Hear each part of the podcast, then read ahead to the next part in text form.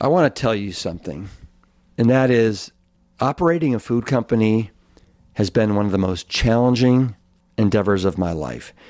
From innovating products that we want to land at the intersection of taste and nutrition to wrestling with supply chain issues and managing inventory. I have had more sleepless nights in the past three years than I have in the last 30, including the 12 when I was a firefighter. But no one tells you that food is hard. But I also want to say it's because of each of you that we continue to get in the trenches day after day after day. It's in our core values to keep at it, knowing that we are filling a giant void in the market with products that you can't find anywhere else. And this makes it easier for us to climb out of bed each day. I want to thank you for your patience. We are anxiously awaiting the return of our organic pancake and waffle mixes, and we're excited to announce that our Plant Strong milks will be available online later this week, followed soon thereafter by the return of our exciting new burger mixes. Our goal is to be your reliable and trustworthy partner for all things Plant Strong, allowing you to stock up on healthy meals that you can make and enjoy in minutes while still managing your busy lives. I appreciate each and every one of you and want you to know that the effort will be worth it once more brands start to care about the integrity of the nutrition that they're putting into their products. Thank you so much for your support, and please stay tuned for exciting updates at plantstrong.com. For most of these diseases, they're running in our families not because of genetics, but because within families we're making the same lifestyle decisions. Mm-hmm. Right.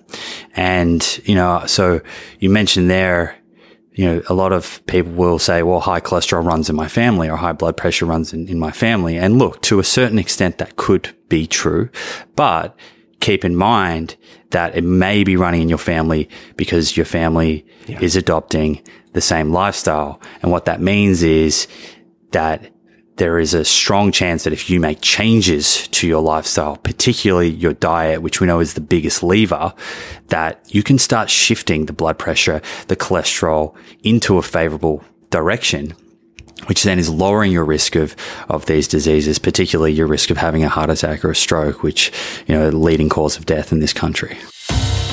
I'm Rip Esselstyn, and welcome to the Plant Strong podcast. The mission at Plant Strong is to further the advancement of all things within the plant based movement. We advocate for the scientifically proven benefits of plant based living and envision a world that universally understands, promotes, and prescribes plants as a solution to empowering your health, enhancing your performance, restoring the environment, and becoming better guardians to the animals we share this planet with. We welcome you wherever you are on your Plant Strong journey, and I hope that you enjoy the show. Hello, my Plant Strong cousins. I want to welcome you to another episode of the Plant Strong podcast. I am your host, Rip Esselstyn, and I hope that you've all had a spectacular Thanksgiving holiday and as we head into the rest of the holiday season, your spirits are high.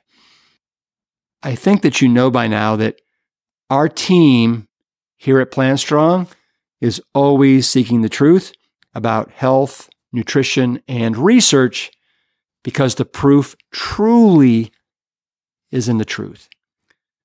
The proof is also in the plants, and no one epitomizes that more than today's guest, Simon Hill.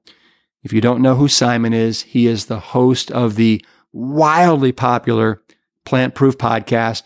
And he's also the author of the new book that just landed in the United States. The proof is in the plants. He is a physiotherapist and nutritionist who is passionate about making nutritional information simple and accessible so that people can make informed decisions about the food they feed themselves and their family. He is also, as you're going to see, a walking encyclopedia on the research and the science that proves beyond the kale that a plant based diet can save your life and the life of the planet. Today, we go deep on a number of different topics that I know you're going to love. It was a treat to have this stud of an Aussie right here in Austin, Texas. And I want you to know that I squeezed as much information as I could out of him. And I am so grateful to Simon for being so generous with his time and his knowledge. Now, before we hop into this conversation, I want to share a couple of updates with you. First, we just announced our 2022 retreats, and you're invited to relax, refresh, and recharge with us. You can join us March 1st to the 6th in majestic Black Mountain, North Carolina, right outside of Asheville, or October 10th to the 15th in stunning Sedona. For details on either, go to plantstrong.com and select the location from the menu. Also, more great news. Our Plant Strong unsalted organic broths and ready to eat chilies and stews are now available nationwide through plantstrongfoods.com. We've just unveiled our sampler packs so you can try one of each flavor and you can enjoy free shipping when you spend $60 or more. Now, my cruciferous cousins, let's get into this conversation because it is jam packed with proof from Mr. Plant Proof himself, Simon Hill. Simon Hill, great to see you again. Rip, it's a pleasure to be here back in Austin. I'm Yeah. glad we're doing this in person. Me too. It's been a long time. I haven't done many of these in person in about two years, so I might be a little rusty. I'm so used to seeing people on a screen. I know the feeling. I know. Yeah. Human to human contact. Yeah. Here we are. Yeah. It is different, but it's nice. It is. Although you know who was just in town in Austin as well. I think you saw him was Rich, Yeah. Rich Roll. Yeah. And so I was with Rich. He was sitting right where you are. Okay. Uh, exactly a week ago Friday. Yeah, he told me about that. I we- bet that was a good conversation. Oh yeah, it was. You know, Yeah, he's a great guy. absolutely can't say enough good things about Rich. So I think the last time I saw you, you were in Austin, and then Yeah. you had me on on your podcast. Yes, which is still to this day one of the most popular episodes. Wow. Well, that's So- that's nice to know. Um, but it is called the Plant Proof uh, Podcast. Um, and you launched that what three years ago? Yeah, I started that in, I think the start of 2018, the very beginning. Yeah. So nearly, it'll be four years pretty soon. Really didn't know what I was getting into. Do we ever? and I think that was actually what enabled me to get started because I had, you know, I had no sort of expectations or fear. I just kind of turned up and started recording and, uh, I would hate to probably go back and listen to those first episodes, but it's been fun. You learn something every, every time, right? And you just get better and better and you feel more comfortable. And, uh, it's such a great way to, to learn, you know, and share information with other people. Yeah. But a long time ago, it seems like, I mean, the name of your podcast, the Plant Proof Podcast, the name of your new book, The Proof is in the Plants, right? Is, um, so at some point, like, when did you decide to become a man of science? Like, and, and you got to prove it, right? I mean, show me the proof. the proof is in the, the, the science. And, uh, like, tell me about that journey. I think that was drilled into me by my father. He's uh, a 40 year uh, professor now. He's been, you know, publishing studies for the last, yeah, four decades pretty much since he did his PhD actually here in Texas. So it all started here in Texas. uh, he, he did his PhD in physiology at Texas A&M and, uh, you know, has gone on to to have a very successful career in science. His area of science is sort of deep mechanisms under a microscope, looking at how our arteries function and looking at risk factors for cardiovascular disease, type 2 diabetes, etc. Now, all of that really meant nothing to me as a kid. Yeah. but I could see how important science was to him. And he would teach me little things along the way and you know, there was there was stacks and stacks of papers always printed out or all around the house and in his car and highlighted, and uh, so I could. I really appreciated the role of science, I guess, in in helping us look at what are our what, what does our intuition say? What are our hypotheses? And how can we use this method of science to test that and then make more informed decisions? Uh, so yeah, it really goes back to my, my childhood, I guess. It's kind of all I know and all I can remember. Yeah. Well, that's pretty, that's pretty darn cool. I mean, cause both you and me were, it sounds like are greatly influenced by our fathers. Yeah. And the path that they chose and how that, uh, had a way of seeping into us, right? And, uh, or informing our journey. And it's hard not to when it's like, when it's so important to them and such a big part of their life, you know, as, as their child and you're surrounded by that all the time, it's impossible not to be affected by that. And, you know, I, I think my love for science was born out of his love for science. Yeah. Uh, so, you know, it's, it's nice now to, to get to a stage where I'm old enough now to appreciate that. So will you, so let the, the plant strong audience know uh, a little bit about your background as far as like, so you're, you didn't grow up in the States. You grew up down under, right? Well, when dad was doing his, his PhD here, I was living in Texas. Okay. So believe it or not, I had a southern accent. I learned to speak here in Texas. And so when we moved here, I was, I was one and a half years old Yeah. and pretty much learned to speak here. So I had a very, you know, Southern American accent. And we lived in Texas for three years. Then we went to Virginia for uh, about five years in uh, Virginia Beach. Yeah. Nice. And then, you know, I was about eight years old by that stage, seven, eight, I think, something like that, maybe nine. My brother is three years older. And my mum in particular wanted us to go back and do uh, the rest of our schooling in Australia and be close to her. She has three sisters and be close to all of our cousins, etc. So we moved back uh, home, and I always knew that I would, when I finished school, science would be something that I would explore further. I didn't really know what area of science. At one stage, I'm sure I thought I would, I would just follow my dad's footsteps and, and be in the lab coat. You know, I, I can remember always, you know, spending a lot of time on weekends with him in his laboratory hmm. and watching him on the microscope. And I, I did at one stage think that could be for me as well. But I was playing a lot of football and uh, in in the football club environments, I was surrounded by physiotherapists, and I think in this country they call it physical therapy. And so I I thought that was a, a pretty cool area of health and science, and a, a nice blend of understanding physiology and anatomy. And would enable me to work in, in an environment and culture that I really enjoyed with football players. And so I pursued that. And uh, so that was my undergraduate degree. That was a four year course. And I finished that and started working with professional footballers in Australia and uh, really, really enjoyed it. And, uh, you know, I had a, a great time pursuing that part of my career. And, and then, you know, a few various events unfolded and my curiosity led me down the path of, of nutrition and it was back to university to do a master's in nutrition science. Yeah. And, uh, you know, ultimately exploring that and digging into that was where the, the passion was was born for plant proof and the book and and trying to share some information that can help people make sense of all of this confusion that's out there. Yeah.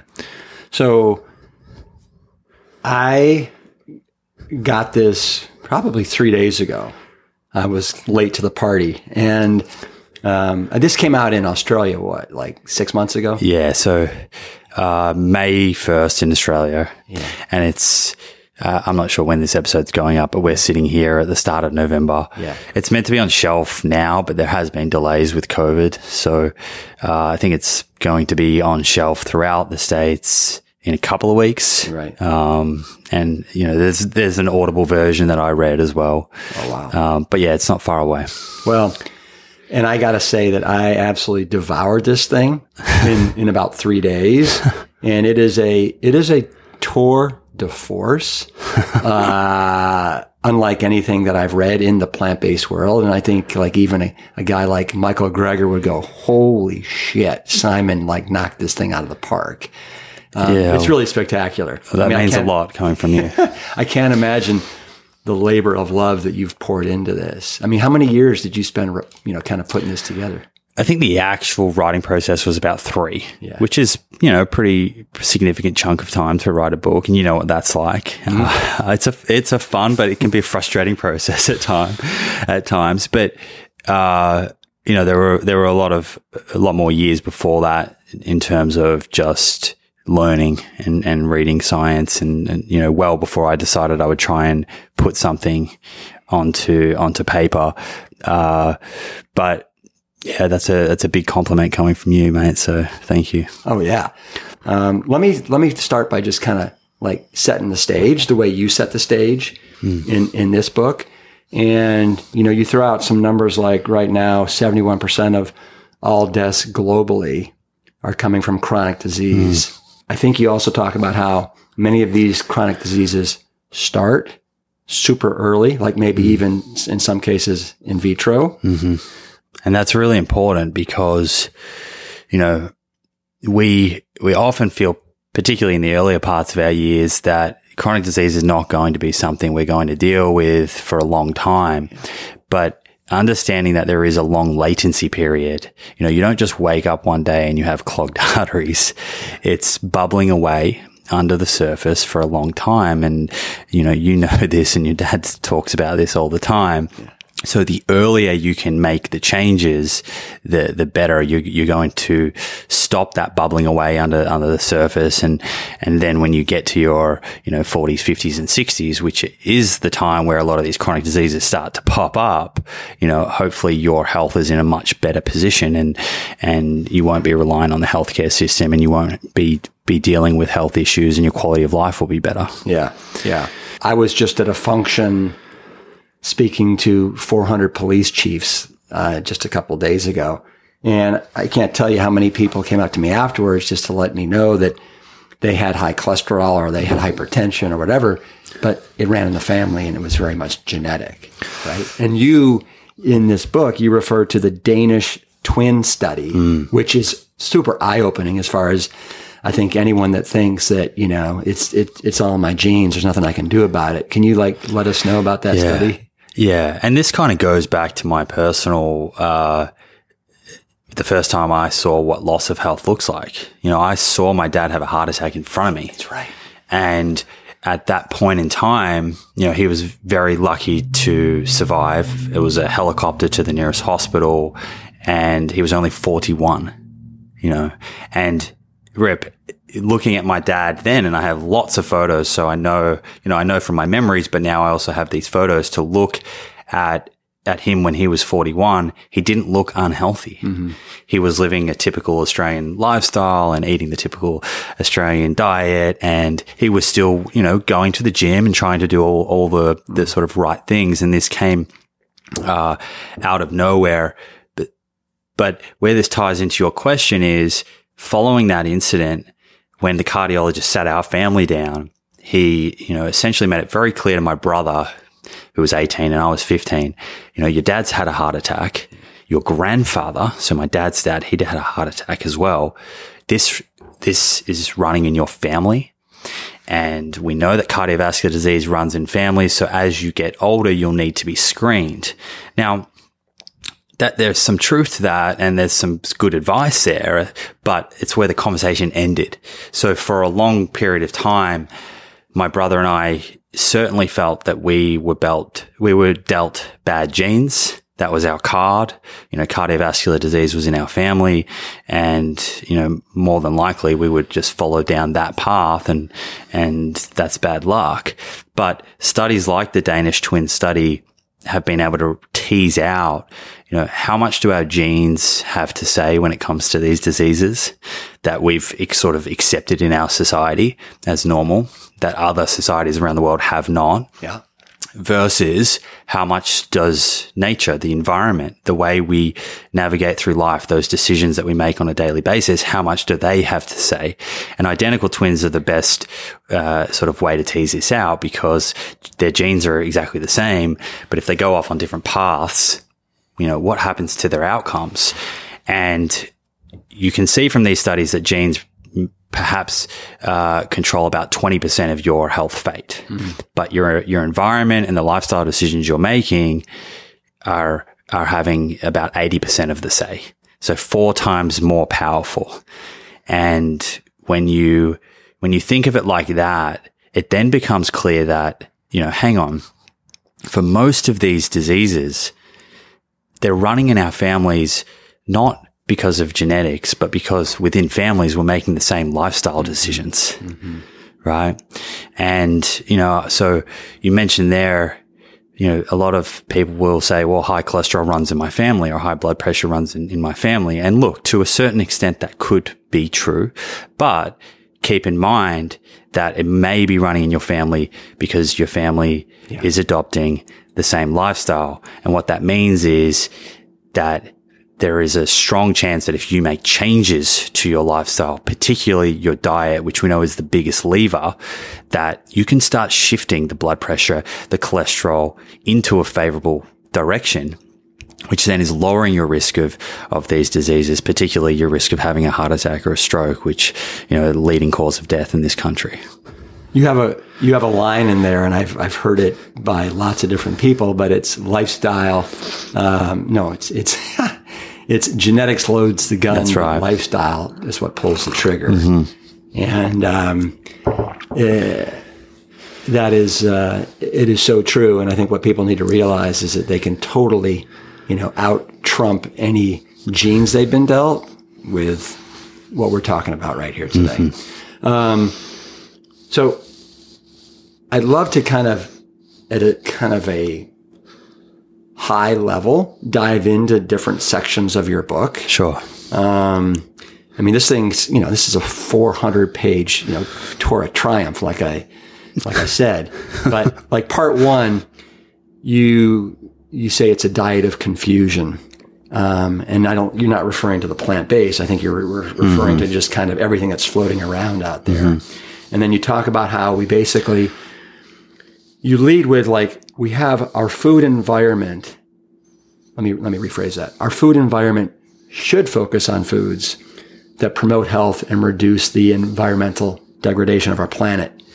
Yet that's not the case, and it's mm-hmm. far from it. And you cite basically three overarching reasons, mm-hmm. and that is we've got this rigged food environment, we've got a hijacked healthcare system, mm-hmm. and then thirdly, we have a for-profit nutrition culture. And so it seems like we are up against mm-hmm. like almost an impossibility here. So, you know, what are your thoughts on that? And then what is there anything we can do to come out on top here? Hmm. It's a this is a, a a very important question. I think, you know, the the sort of individual advice and uh, certainly you know, what listeners can do today is super important because I think giving people information that can help them make changes in spite of the food environment and ahead of changing our food environment is really important. Yeah. Think about if you got that information, you know, in the 1940s about quitting smoking and you acted. Well, you were 20, 30 years ahead yeah. of when the regulations came in to start, you know, putting taxes and and adv- advertising restrictions, etc. Right, and there would have been many people that didn't act, and they unfortunately many would have died. They would have developed lung cancer and and lived a, a shorter life and a life with lower quality of life, uh, lower quality of life. So, uh, the individual education is important, but I think to really solve this, to make a big dent in the in the chronic disease burden, the food environment has to show up differently, and the convenient, easy, affordable choice needs to be a healthier choice than it is today, and we've got that backwards right? And why? Well, there are many influences and they're powerful influences that, uh, you know, large transnational food companies that, that really want to operate in an underregulated market. Mm-hmm. And, uh, so what that, what that ends up looking like is a whole heap of hyper palatable, ultra processed foods that, uh, you know, are, are, very poor at satiating us. They're very easily overconsumed. They create what's called hedonic hunger. Yeah. I never heard that term before. Yeah. So you, hedonic hunger is your, you're craving more food, but you actually, there is, you do not have a physiological requirement for that. Does it come from the base like hedonistic? I think so. yeah. So, uh, these these food manufacturers are, are, very good at formulating the food in a way it hits that bliss point, and yeah. you will continue to eat beyond your phys- physiological uh, requirement. Um, and and so uh, essentially one of the most important things that, that I feel we need to do is to change that food environment. And there are a number of public health strategies that are starting to be implemented in certain countries to varying degrees, which, which, uh, are you know, preliminary sort of reports are showing them to be successful, but this is going to require a very multi-pronged approach. You know, things like restricting the marketing of unhealthy foods to children. Mm-hmm. Really important. You know, we, we need, we should be setting up future generations from the start with a healthy diet. And, and so we know that those marketing restrictions they do work and not just restricting what's on TV, but also what's at the, the, the sporting stadiums where kids are going. Now what's showing up on their mobile phone, you know, and they're being advertised. I think it's 50 to 100 times an hour by ultra processed foods on their, so on their mobile phone mm-hmm. if they're a social media user. So there's things like that. There is taxes on, on sugar, which countries are, are playing around with. And sometimes, uh, there is a, a, sort of reaction to that where uh, some people feel that could be seen as unfair and it could uh, it could penalize uh, more so people of lower socioeconomic status. Yeah. And it's a it's a fair point, but I also think we need to remember that chronic disease is disproportionately affecting people of lower socioeconomic uh, class, so they actually need more help and uh, I would agree that if you're going to tax certain foods, making them more expensive, you need to subsidize on the other side mm-hmm. healthier, you know, foods to make them even more affordable for these households. Uh, Wasn't one of the one of the um, countries that you cited in your book was I think the Philippines. Yeah, is doing something with the with the sugar beverages. Yeah, the right? Philippines and and Brazil, uh, UK have actually uh, got a, a, sugar tax that's that's been implemented and seems to be successful so far. Mm-hmm. The UK have also, which I think is a great initiative, they've banned uh, ultra processed foods at checkout. Mm. So those impulse purchases. Um, these are the kind of of strategies that we need our our governments to get behind and to create policy to enforce those. So grocery stores have to to do that. Uh, there's a very interesting uh, area of science called choice architecture. Mm. I didn't write about this in my book so much, but Harvard University has done a lot of different uh, studies, and they did a study with Boston, uh, a hospital in Boston, and they were really interested in looking at a couple of things if you if you have very clear uh, sort of labeling that helps a consumer decide is that healthy or not, and in this case they used a green light, mm. an amber light, and a red light, mm-hmm. and uh, they graded foods based on how processed they were, you know, uh, how much saturated fat and sodium did they have. Of course, those those foods rich in those were were red, and then you know as foods got a little bit healthier, they were uh, amber, and then foods were green that you know had fruits and vegetables in their whole form and whole grains and uh, you know plant protein, for example, and the first, this was a two phase study they did. The first phase was just to go into the kiosk at the, at the hospital mm-hmm. and label all of the food with the traffic light labeling system. And just in doing that, without anything else, they saw a significant increase in the consumption of healthy food. Hmm right? So very simple, uh, sort of intervention and, you know, great, great success off the other side. And it wasn't even removing any of the unhealthy food out of the kiosk, right? They were still giving people choice, but just helping them make a better choice. And so that's a, that's another sort of nice, uh, intervention that people can look into. And, and, and I think that varying various countries around the world now are starting to look at those, particularly at school settings and hospital settings. Yeah, yeah. Uh, and then they did, uh, the second part of that study, which which saw an, an, even greater increase in in the consumption of healthy foods, was actually how the foods were positioned on shelf, and this is super important. So they, there are a lot of studies showing that whatever's at eye level, people are going to buy more of. So they shifted the healthier products to eye level, the sugar sweetened drinks to the bottom. You know, again, simple, not removing the choice from people, but just changing the architecture. And, and it's, it's quite a neat way to do it. And then also what they did within that choice architecture experiment was instead of having water in one or two places, they put water in six or seven. So it was strategically placed around the kiosk in more locations. Again, they saw, you know, through that part, uh, phase two of the intervention, a huge increase in the consumption of healthy foods and a much bigger increase in the consumption of water. Uh, so these are the kind of interesting things that I think we need to be looking at, leaning into to better set up the grocery stores, better set up the, the food in our hospitals, better set up the food in our schools, and people will, on their own accord, make a healthier decision. Uh, there are a whole lot of other things that that need to be explored. One of the things I write in the book is about the revolving door. Mm.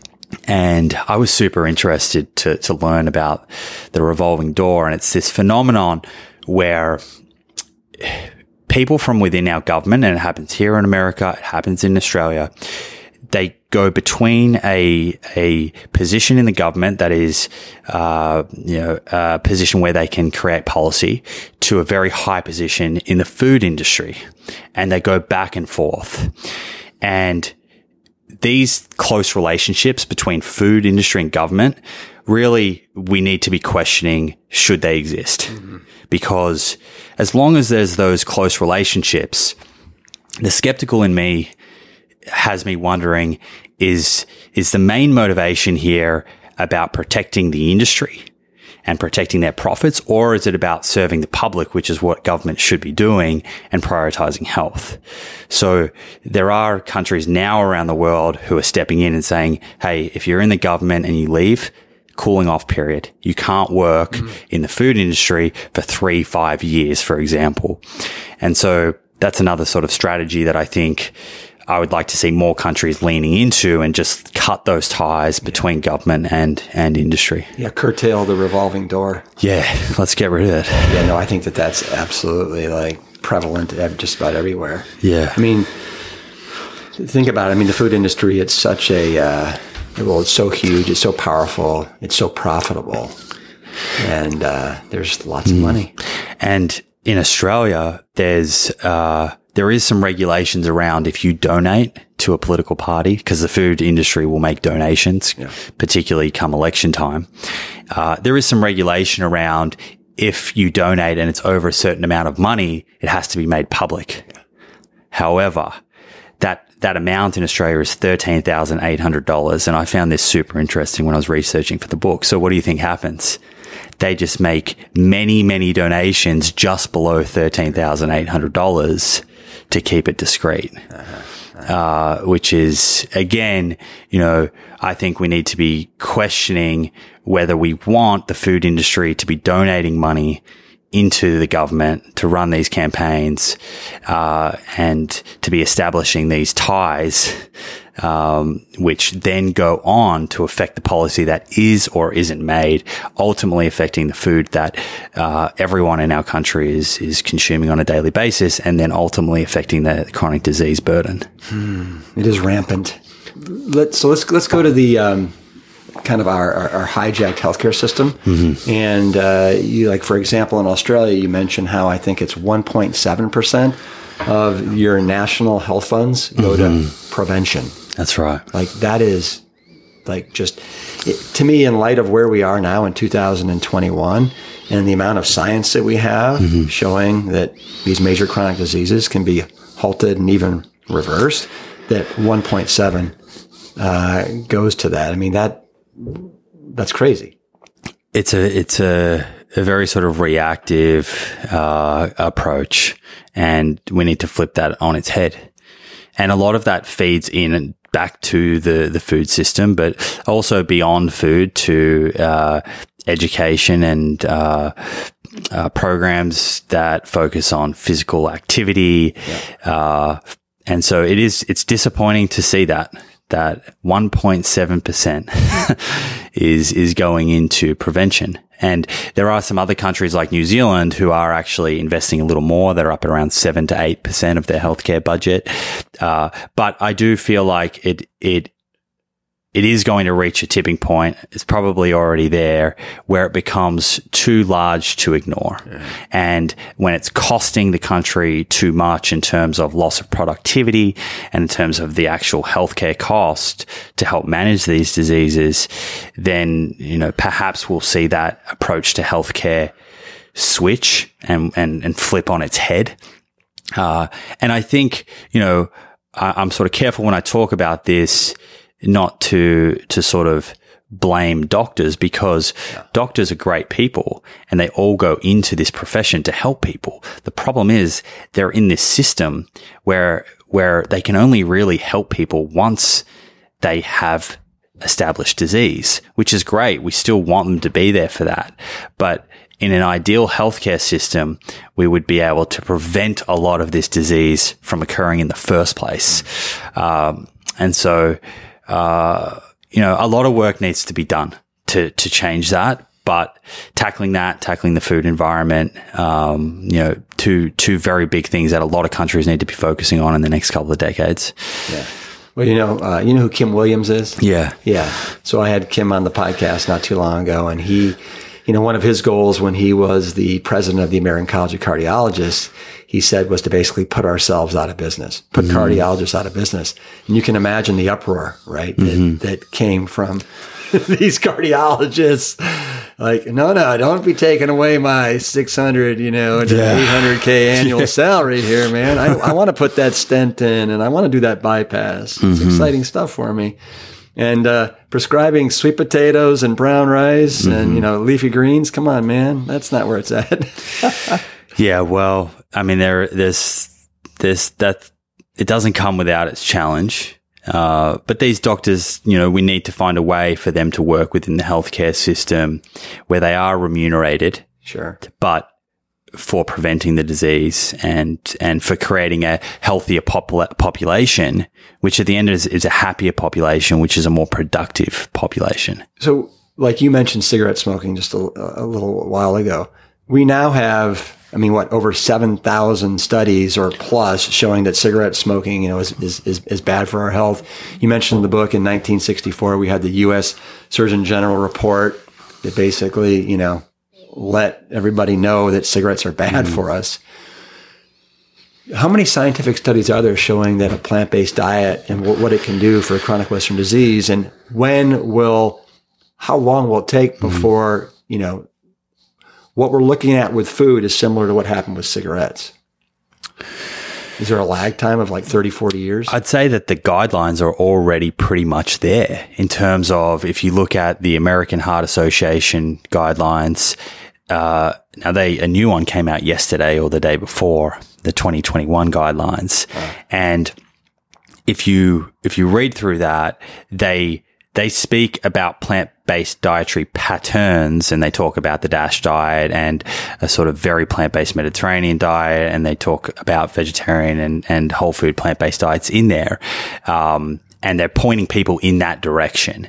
And then in their sort of summary of of um, dietary sort of guidelines in that in this brand new paper, they're of course advocating fruits and vegetables and whole grains when it comes to protein and this is a big change for them the very first thing that they say is to choose plant protein over animal and these are these are the guidelines for this is in the American Heart This is- Association okay. 2021 guidelines okay. so you know they're not they're not saying adopt a completely plant exclusive diet but they are now being very clear to choose plant protein over animal protein and I think that's that's the beginning of a change from a big organization like that. It's great to, to see that now in those guidelines, which a lot of people respect and, and look to. And certainly a lot of the doctors around the country are looking to those. Yeah. Um, so to answer your question, I think there are big changes actually occurring,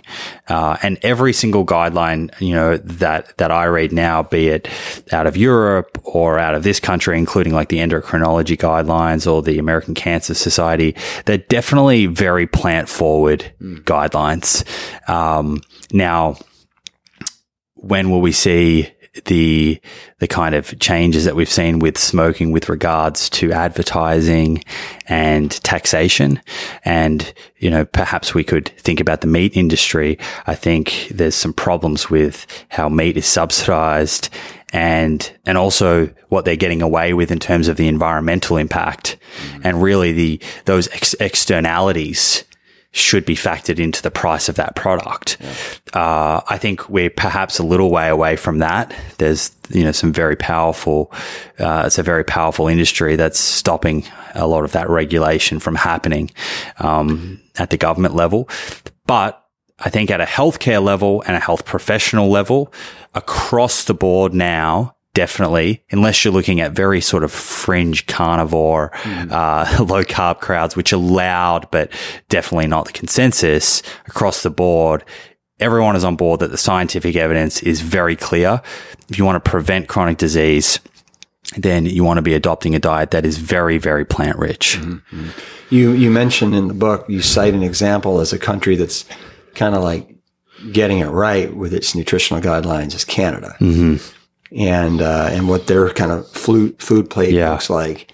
Uh, can you describe that? Yeah, so that is that came out in 2019, uh, and again, similar to what the AHA have sort of just just put out. This is a, a largely plant based plate. It's the first time that Health Canada has removed dairy as an essential food, and they there was some commentary around that, and I think it might have been might have been da- David Jenkins. Maybe I may have I may have that wrong. I Can't remember who made this comment, but they they said that on the formulation of these guidelines, dietary recommendations out of Canada, this was the very, very first time that they did not allow industry influence. Hmm. That's a big statement. And the, the result is this very plant forward plate. As I said, dairy has been removed as an essential food, which came as a shock to a lot of people because I know when I was growing up in this country, it was all about having three glasses of milk a day, right? I was chugging that down. And you know, I thought I needed that for strong bones, and that was the only way to get there. And uh, also in their guidelines, very similarly, they say choose plant protein over animal protein where possible. So you're starting to see this very consistent messaging, and that's because.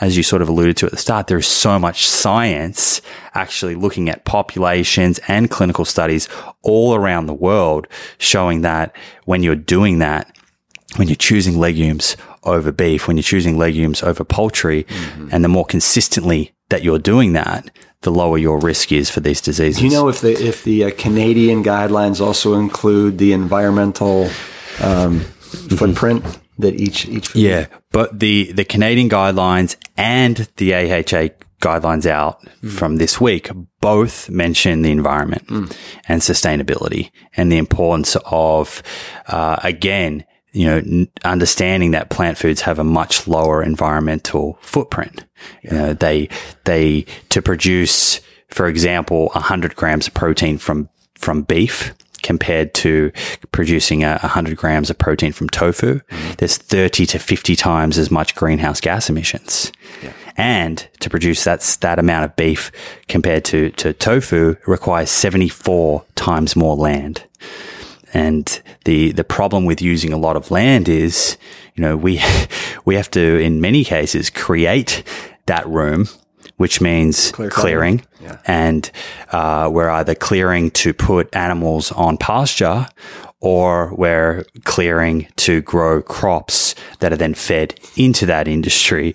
Uh, and so it's a very inefficient, it's a, it's a very, uh, a hard process on our environment, uh, deleterious and, and, uh, and so it is nice to see that these dietary guidelines are now saying, hey, you know, if we're going to talk about human health here, Yeah. we have to understand human health is tied to planetary health and they're assuming some responsibility for that. So again, I think, uh, coming back to the original question, I think we're making big progress, you know, to see these big organizations saying, look, this is the science. This is how we need to shift the dietary pattern across our population for people and planet. I think it's, it's amazing. Mm-hmm. Mm-hmm. Well, you, you mentioned the inefficiency of it, and I know in the book you talk about, for example, how a cow, ninety-seven percent of the of the calories that a cow takes in basically yield three percent.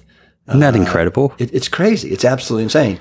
And and then I think with a chicken, you say you know it takes in what I'm just going to say three thousand five hundred calories, and then basically then you, you when you eat it, you're getting like three mm-hmm. It's something. It's just the inefficiencies mm-hmm. are just mind-boggling. it kind of gets it's the the least efficiency is like the biggest animal, right? The cow, because the way I like to describe this is just think about that animal. It it requires energy just to be alive. You know, it has a basal metabolic rate like us. It's burning fuel just to be alive. So a lot of the energy that you're feeding into it is not turning into muscle. Yeah. It's, it's just being burnt up to, to keep that animal alive. And then also goes into a lot of parts of the animal that we don't eat. And so it is a very inefficient process. And the, the point that I really wanted to make in the book there was that we talk about food waste. And food waste is very important. Mm-hmm. But often what we're talking about is food waste, you know, at the restaurant or in our home. But what about the food we're wasting inside that system? You know, if you were to, to, to look at the, if you were to take the amount of food that was required to produce three kilograms of beef and you were to stack that side to side, the plant food versus the beef, I think most people would go, holy shit. Yeah. Wow. This is, this is a, every time I pick up that steak at the grocery store, that's how much went into creating that. Yeah. And that's how much we lost. And when you sort of reconcile that and you think about the environmental impact of that and you think about the fact that so many people in this world do not have food security and enough calories, it, it makes you start to question how everything is, is currently set up and, uh, you know, the changes that we need to, to see to move to a world where the, we have a, a sort of planet first approach Yeah. with our food system and we're creating greater equity, uh, and a, a fairer, more just system. we need to get there and we need to get there as fast as, as humanly possible. And, you know, the, to me, everything you just described here, I mean, look at your, your subtitle, how science shows a plant-based diet could save your life and then, and the planet. Um, they're so absolutely interconnected. Yeah. And, you know, we do need to get there as fast as possible. And, you know, don't get me wrong. I, I, I, get extremely frustrated with this pace of of the changes, and uh, I know the the COP twenty six uh, sort of climate summit is on at the oh, moment, and you know it was disappointing to see that there was a lot of meat on the menu. And I think it is is I've you know from what I've read there is some improvements from previous summits, but to see a lot of red meat still on the menu, uh, it was interesting. Well, so you you bring that up, and so I did a little research into COP26, mm-hmm. and you know their their goals are to be net zero by the middle of the century by 2050. They want to, you know, obviously keep the planet from raising another mm-hmm. 1.5 degrees Celsius, um, and keep that within reach. But what they did is they asked all the countries that were coming to the meeting to come with timelines as far as a when can they accelerate the phase out of coal? Mm-hmm. b when can they curtail deforestation? C when can they speed up the switch to electric vehicles? And then lastly when can they encourage the investment continue to encourage the investment in renewables? But to me they're completely missing the the forest through the trees right? Mm. big pun intended there because where is right? We got to mm. transition to a plant predominant diet. Yeah, and I think there's a few reasons for a lack of political will to talk about diet. It's seen as unfavorable. A lot of governments historically have not wanted to go there because as soon as you start telling the population what they can and cannot eat, uh, you know, it's it's much harder to get the support of of the population, right? Uh, but don't you think? But you, you have to you have to you don't tell them what to eat and what not to eat. You have to there has to be some salesmanship there. Hundred uh, percent. And and, you know, you need to sell the benefits. Let's be clear. The benefits here are, are huge. We wouldn't be having this conversation if they yeah. weren't. So, uh, it is about improving the quality of life and the happiness of the population. It's not about, you know, changing the way people consume to make their, their, their life worse off. Um, I think we should be clear on that. But sometimes it can be perceived by someone as, you know, an infringement on, you know, their right, for example, to eat meat. And, and you hear all the time, you know, when people talk about this idea of meat tax, a lot of people get upset.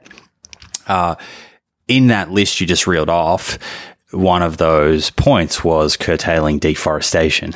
Right. So maybe they didn't address diet directly, but you know, leading leading cause of deforestation in Australia right now is the the beef industry, yeah. uh, and so and and and pretty much around the world, the leading cause of deforestation is is for uh, livestock. So um, you know, it is kind of in there. Uh, I would like to see it a little more prominent uh, yeah. than, than, that. But there are a lot of organizations at COP26 who are there to change the food system. Okay. So uh, my hope is that if if out of COP26 we get another kind of Paris agreement, yeah. you know, so they may sign an agreement off the back of this, uh, that there is some pledges in there to help shift the population to more plant forward, plant rich, plant based dietary patterns yeah. and the strategies that they're going to, to use to get there. Um, I'm not sure if that's asking too much. I don't think it is. I think, as you alluded to earlier, we have to get moving. And right now, the attention on coal, it's, it's warranted. Like, sh- sure, but we, we have to realize that if we just address the way we're producing energy and we don't look at diet, we don't solve this problem. Mm-hmm. And so if you, if you factor in, uh, the direct emissions right now from, from uh, the food systems and agriculture. Plus, you look at land use and the deforestation because that comes with a huge uh, uh, sort of carbon cost. Uh, to it because you're clearing all these areas of land that are natural carbon sinks yeah. that are our ally. They're helping cool the planet and draw carbon down. Uh, so you have this twofold effect. You're getting rid of these natural carbon sinks and then you're using that land and it's producing emissions. Uh, so, uh, if you consider all of that, right, and, and, and look at the emissions from that in totality, that is around 30 to 35% of total greenhouse gas emissions. So our food system, uh, for a long time, we have overstated uh, we've over understated how impactful yeah. the food system is on planetary health, and we need to get moving. Well, I've heard a bunch of different numbers. I mean, I've heard as much as you know the the typical number that we hear in a lot of the documentaries mm-hmm. is fourteen percent, mm-hmm. right? The same as all mm-hmm. forms of transportation combined. I also heard that in I think it was 2009, there was a, uh, a paper written by the Worldwatch Institute, part of the World uh, Health Organization, um, and uh, no, the World Bank rather, and they came out with uh, the paper called Livestock's Long Shadow, mm-hmm. showing it was actually 51%. percent mm-hmm. and, yeah. So, and, and, then most recently, have you ever heard of a guy named Sailesh Rao? No. He's from Stanford. He's a director of a nonprofit called Climate Healers. Mm-hmm he actually has done some research and studies, and uh, he actually has it as high as 87% between the supply chain and the life cycle mm-hmm. of these 80 billion animals, the deforestation. Mm-hmm. It's a good that. point. Uh, you know, the definitely today I think, you know, there, so there's that range that you sort of speak of. And that's why I don't use 14% anymore because it's, it's very clear that that 14% was not considering so, yeah. so many other aspects of the food system and agriculture. Uh, and drawdown, uh, project, they recently released a report and they, they speak to exactly to what you just mentioned, that there is this range. There's, um, some, uh, evidence to suggest it might be 51%, maybe yeah. even a little higher. And then they kind of land at, well, it seems that it's definitely at least 30, 35%. Yeah. So that's, that's the kind of figure, I guess, which is a little bit in the middle of some of those where I'm using at the moment, um, which I think when people hear, they go, wow, it's actually a large, large chunk.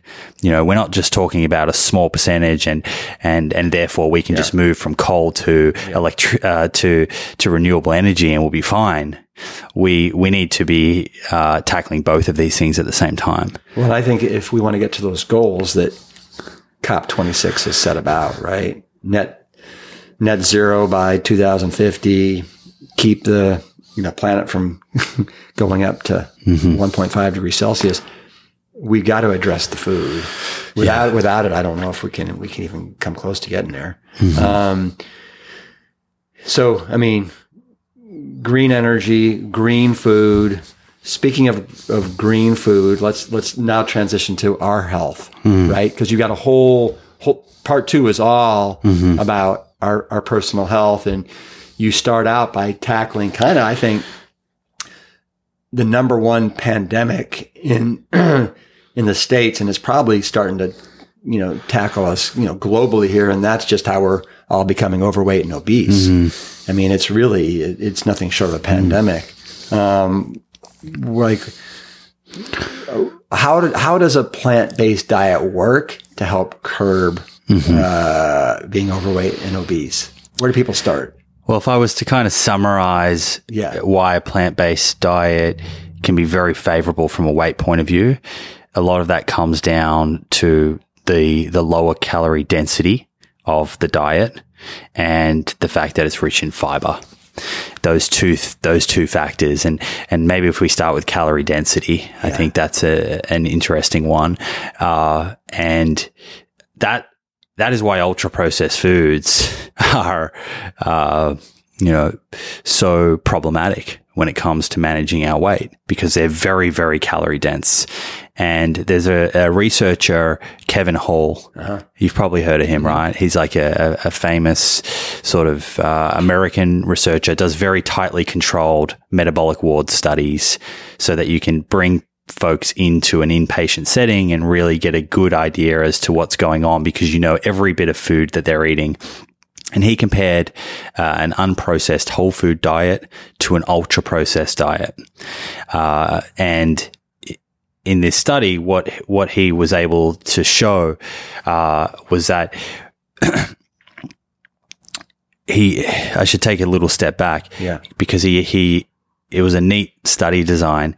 He he actually matched the two diets for protein, for carbohydrates, for fat, for sodium, for fiber between the ultra processed and the processed. So they're the exact same. Exactly the same, right? Very interesting.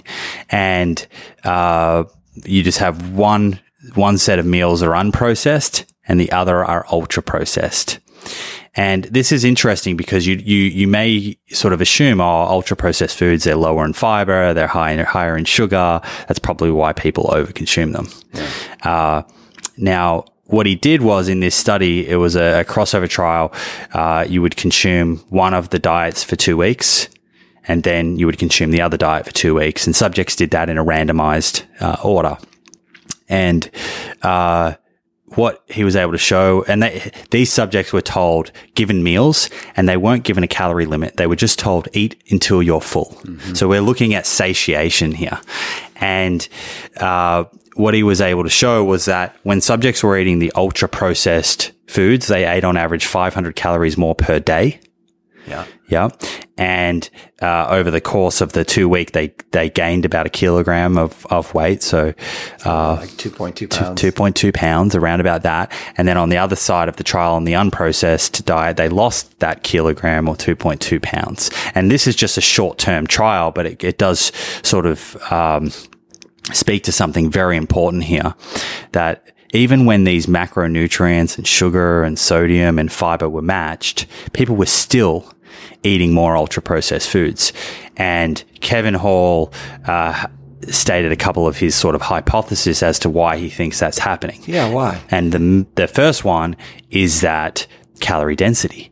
You were getting more calories per bite in the ultra processed foods. So they were, uh, the volume of the food was, was lower. So you could potentially eat them much quicker. Mm-hmm. Okay. Mm-hmm. And if you're eating food that's very calorie dense and you can get more in quicker, perhaps, uh, instead of, uh, getting those hunger signals, having time to feel full and your brain saying, Hey, you've had enough. You're sort of, um, you're missing out on that, that benefit, that feedback loop that you would normally get with a more whole food diet. And then the second one, which I think is, is really interesting is that we know that fiber, prebiotic fiber in particular, when it is metabolized by our microbiome, the microbiome feed on it, they, they produce compounds and a lot of these compounds reward us. And, and in particular, some of the downstream effects of this fermentation of fiber in our large intestine is the production of appetite suppressing hormones. And is that the leptin and the ghrelin? Exactly. And also, uh, uh, another yeah. uh, hormone called PYY and uh, GLP1.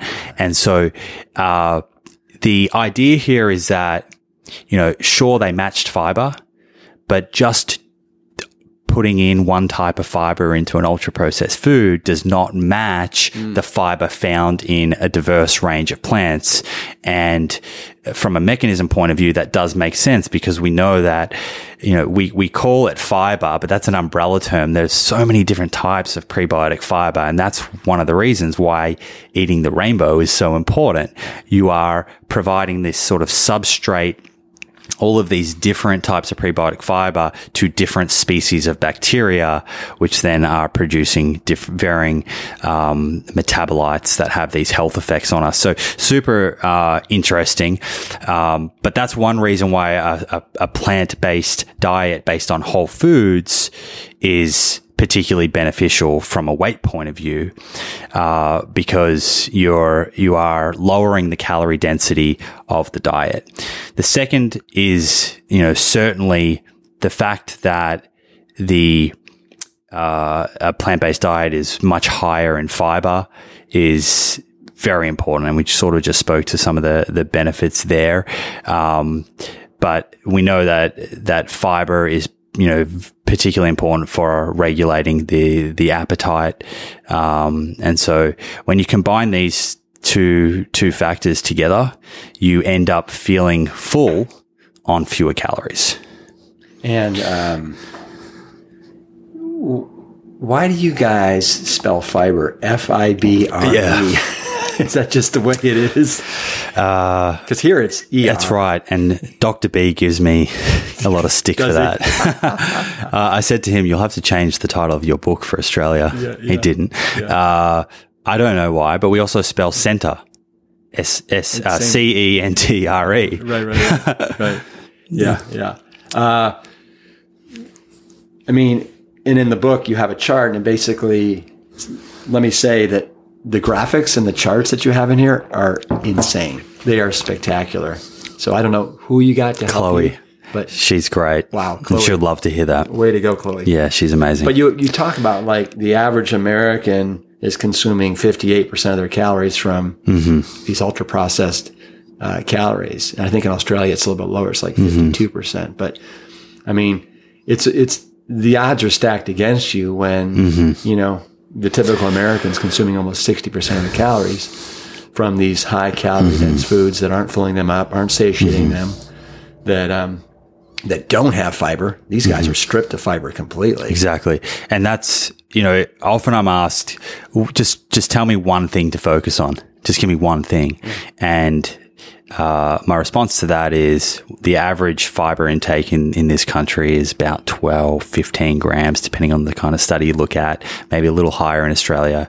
But you want that up north of 30 grams a day as a minimum.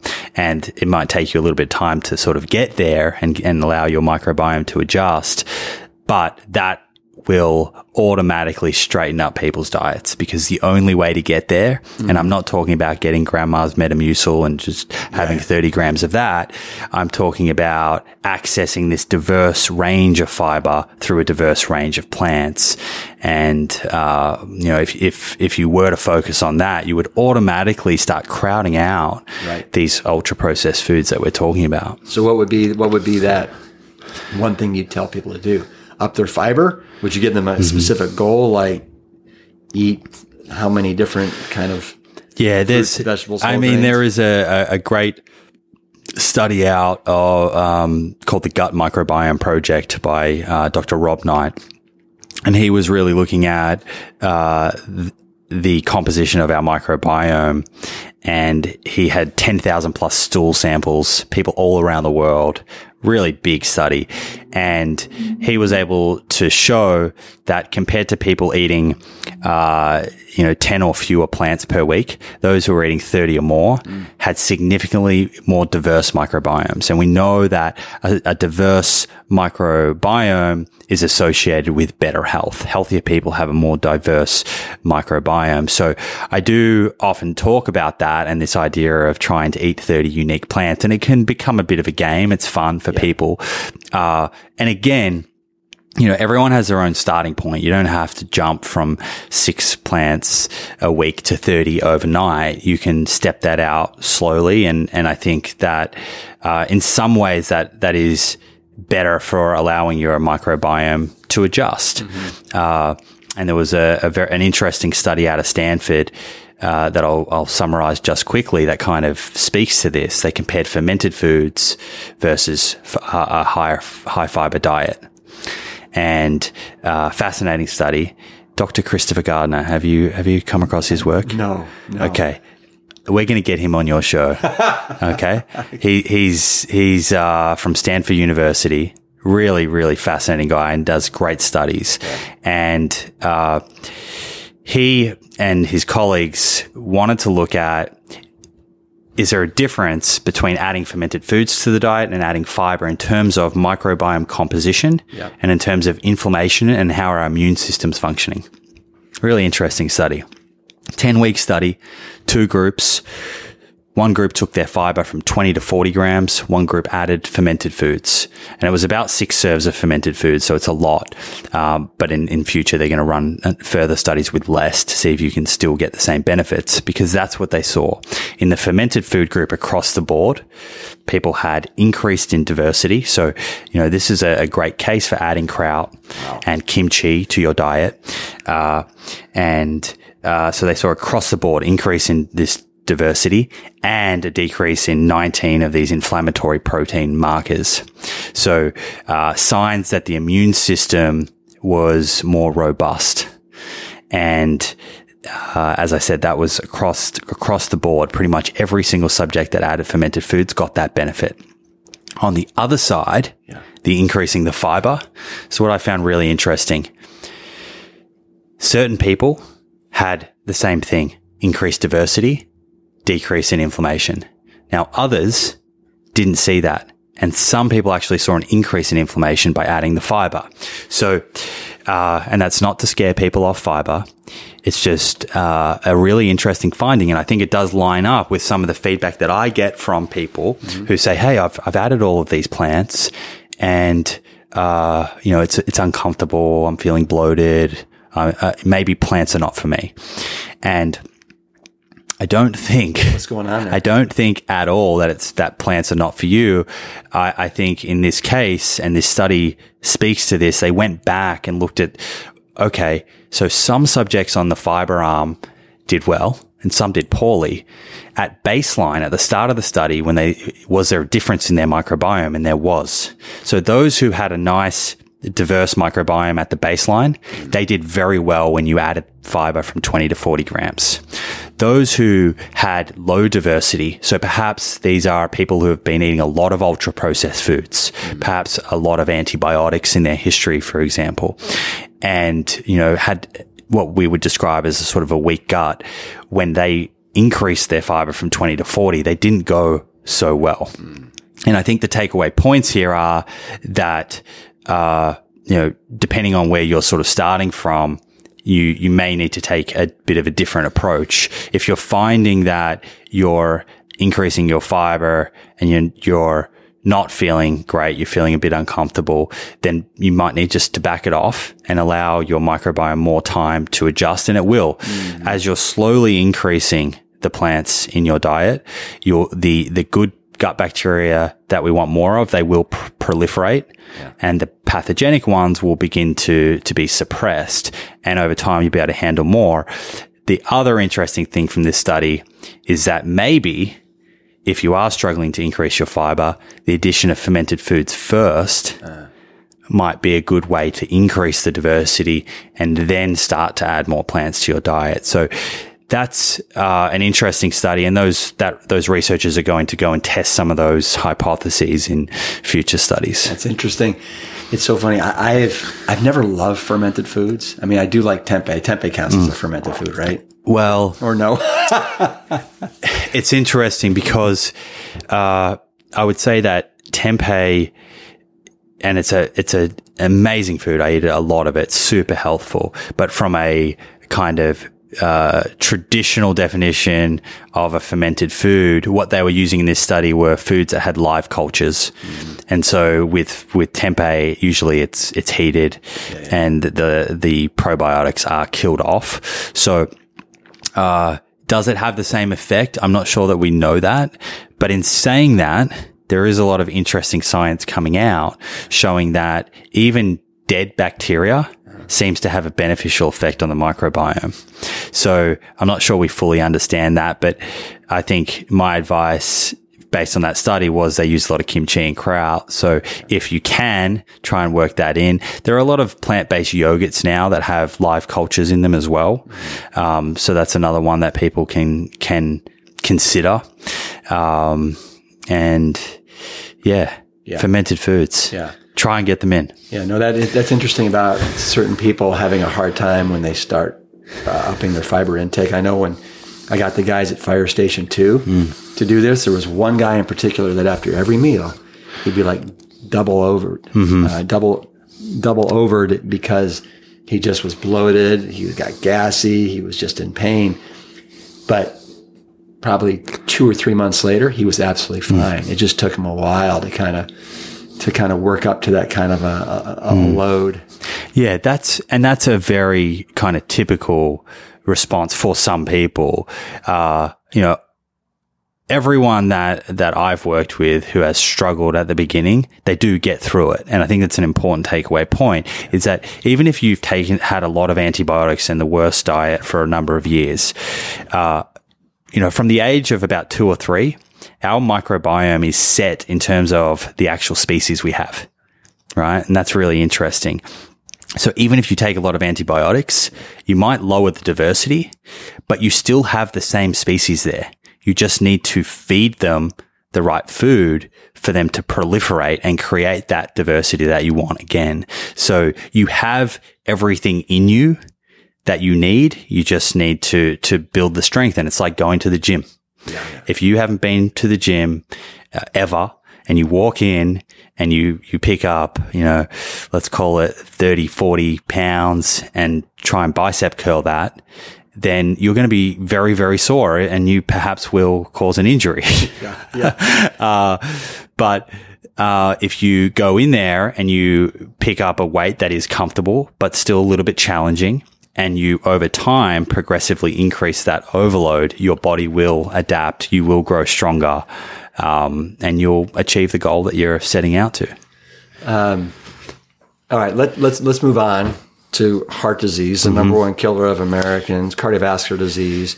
Um, you in the book you cite a what I thought was a fascinating study. I think it's the 108 West African green monkey mm. green monkey study. I think something like mm-hmm. that. Um, where they fed, you know, a certain half, yeah. you know, kind of a, a, high fatty diet and the other one more of a whole food mm. plant based diet. Can you talk about that? Yeah. So this is, uh, Inter- this is animal based research, but they're they're looking at these uh, green African monkeys. Yeah. And do you know what year this was? That's a good question.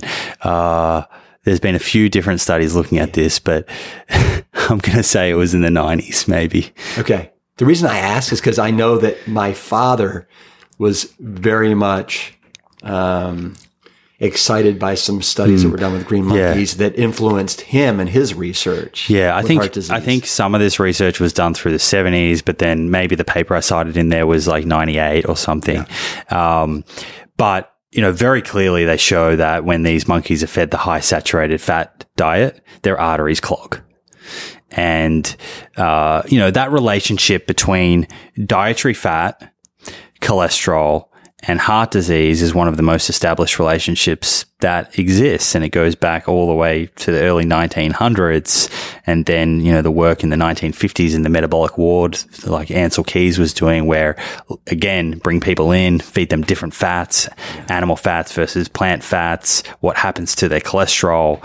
Um, and it's very clear that if you want to jack up your cholesterol levels, particularly your LDL cholesterol, then eating a, a, diet rich in saturated fats is a good way to do that. Uh, so I mean, I, I put that in into that that that part of the book there just to emphasize that this is not just something that we see in humans. We're also seeing it in non-human primates as well, consistently, not just those monkeys, but a whole lot of, of other uh, species yeah. as well. Yeah, yeah, yeah. So, in your opinion, what would, if you wanted to avoid heart disease, what's the like number one uh, food you think people should stay away from?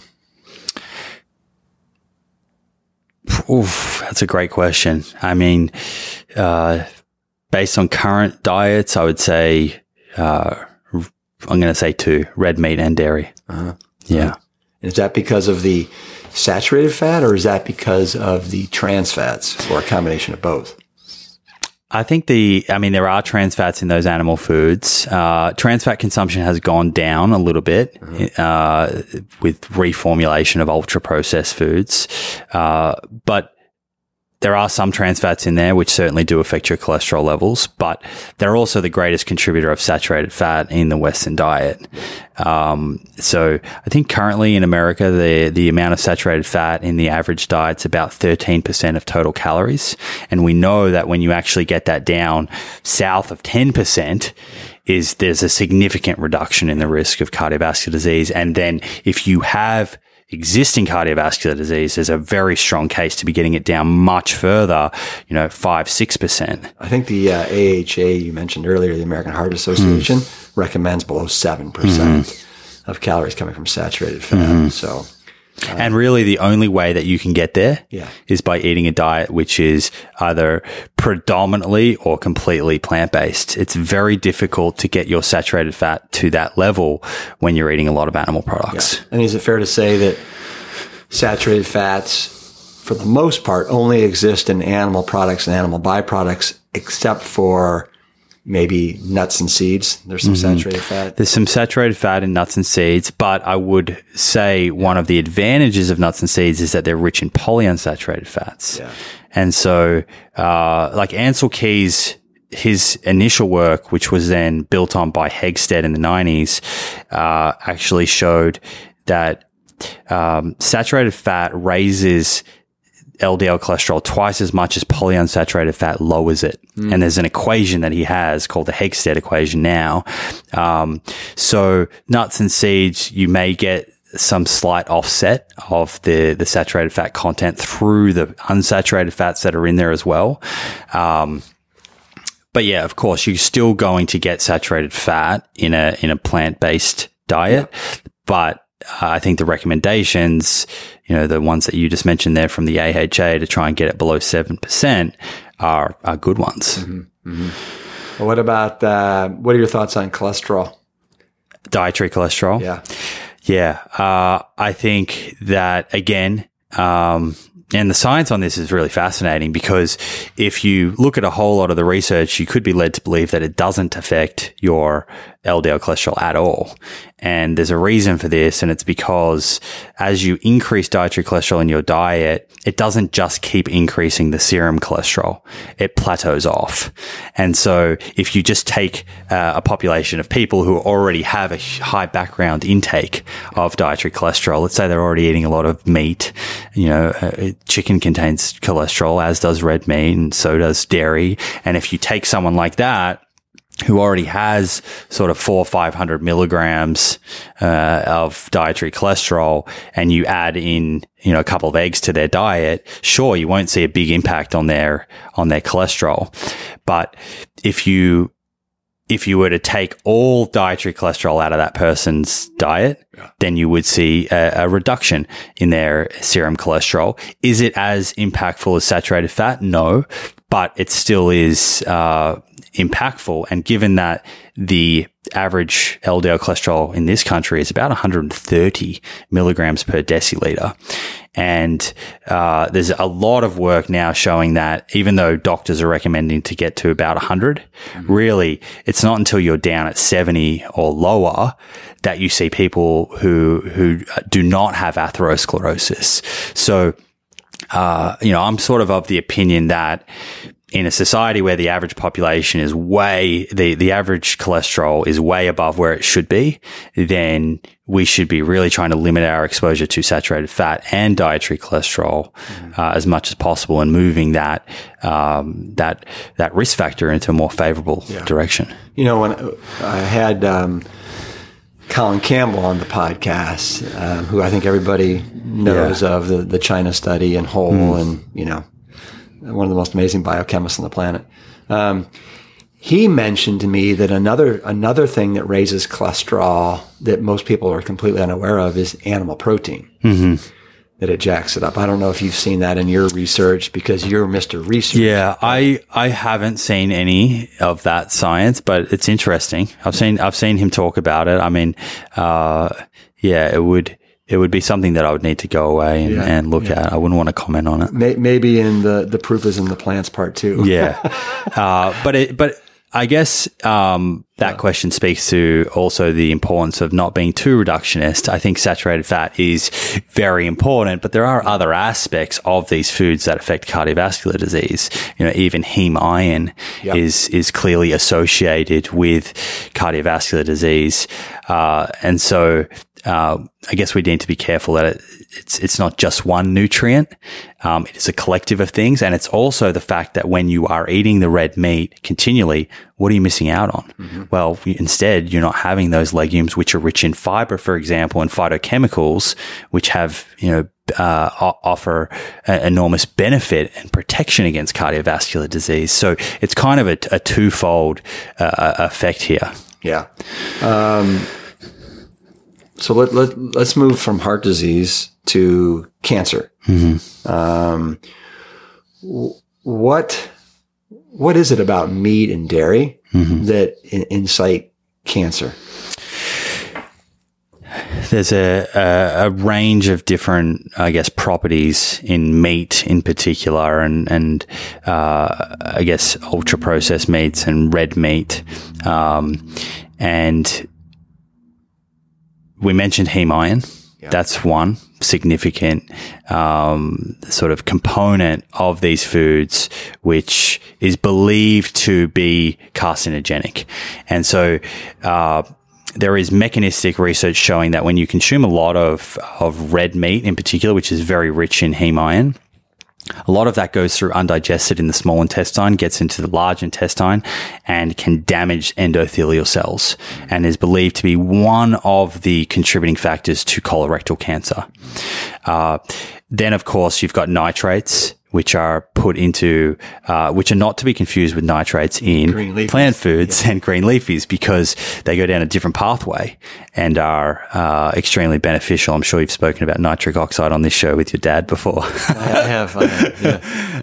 um, and so, uh, I'm telling you some, I'm, I'm telling you something that everyone's already heard. But uh, on the on the flip side, the nitrates that are in uh, these ultra processed foods, and to a lesser extent, uh, ultra processed meat, and to a lesser extent in um, unprocessed red meat, they're packaged next to different molecules. They're not next to the uh, antioxidants, the the vitamin C that's in these plant foods. Instead, they're next to amines, and uh, as a result.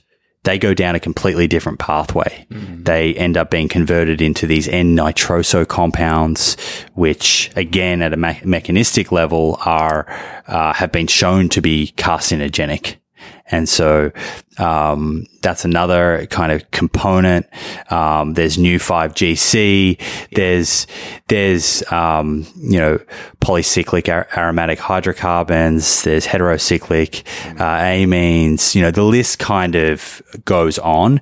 And what you see quite clearly is that uh, when you if you consume about 50 grams of ultra processed meat a day which let's be honest, that's not a lot, right? Mm. Uh, your risk of colorectal cancer goes up by about 18%. Mm. And uh, whereas with red meat, that's uh, not ultra processed, it's about 100 grams of red meat a day will will do the same thing to your risk of colorectal cancer. So these are very clear associations, and we see these around the world. Um, there are some studies that haven't found those associations, and often uh, people point me point those out to me. And I think one of the critical learnings here is uh, exposure level is really important.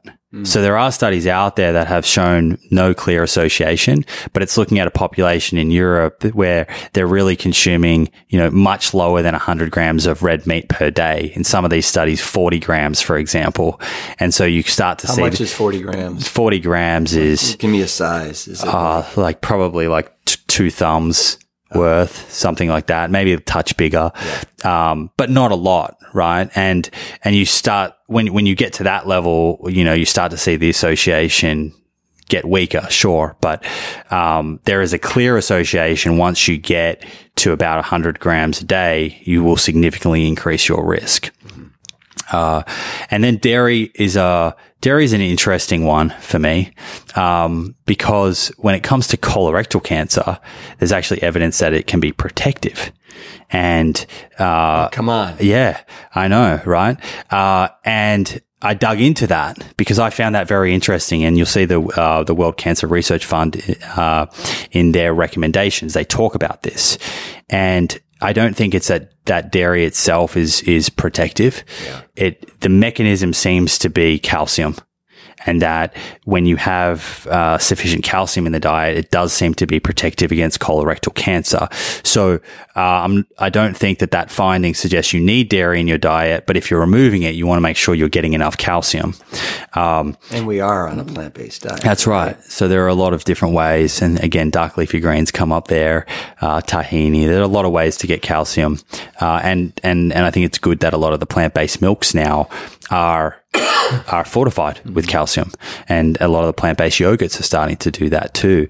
Uh, and then prostate cancer, there's some uh, evidence to suggest that dairy increases the risk of prostate cancer.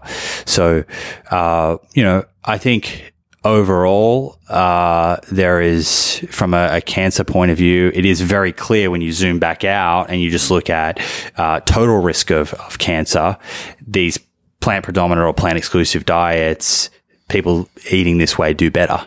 And so if you look at the vegetarian or vegan cohorts, they do have significantly less risk of uh, dying from any form of cancer. So uh, I think it's it's good to zoom in on the individual food, but then it's really important to zoom back out and look at total dietary pattern.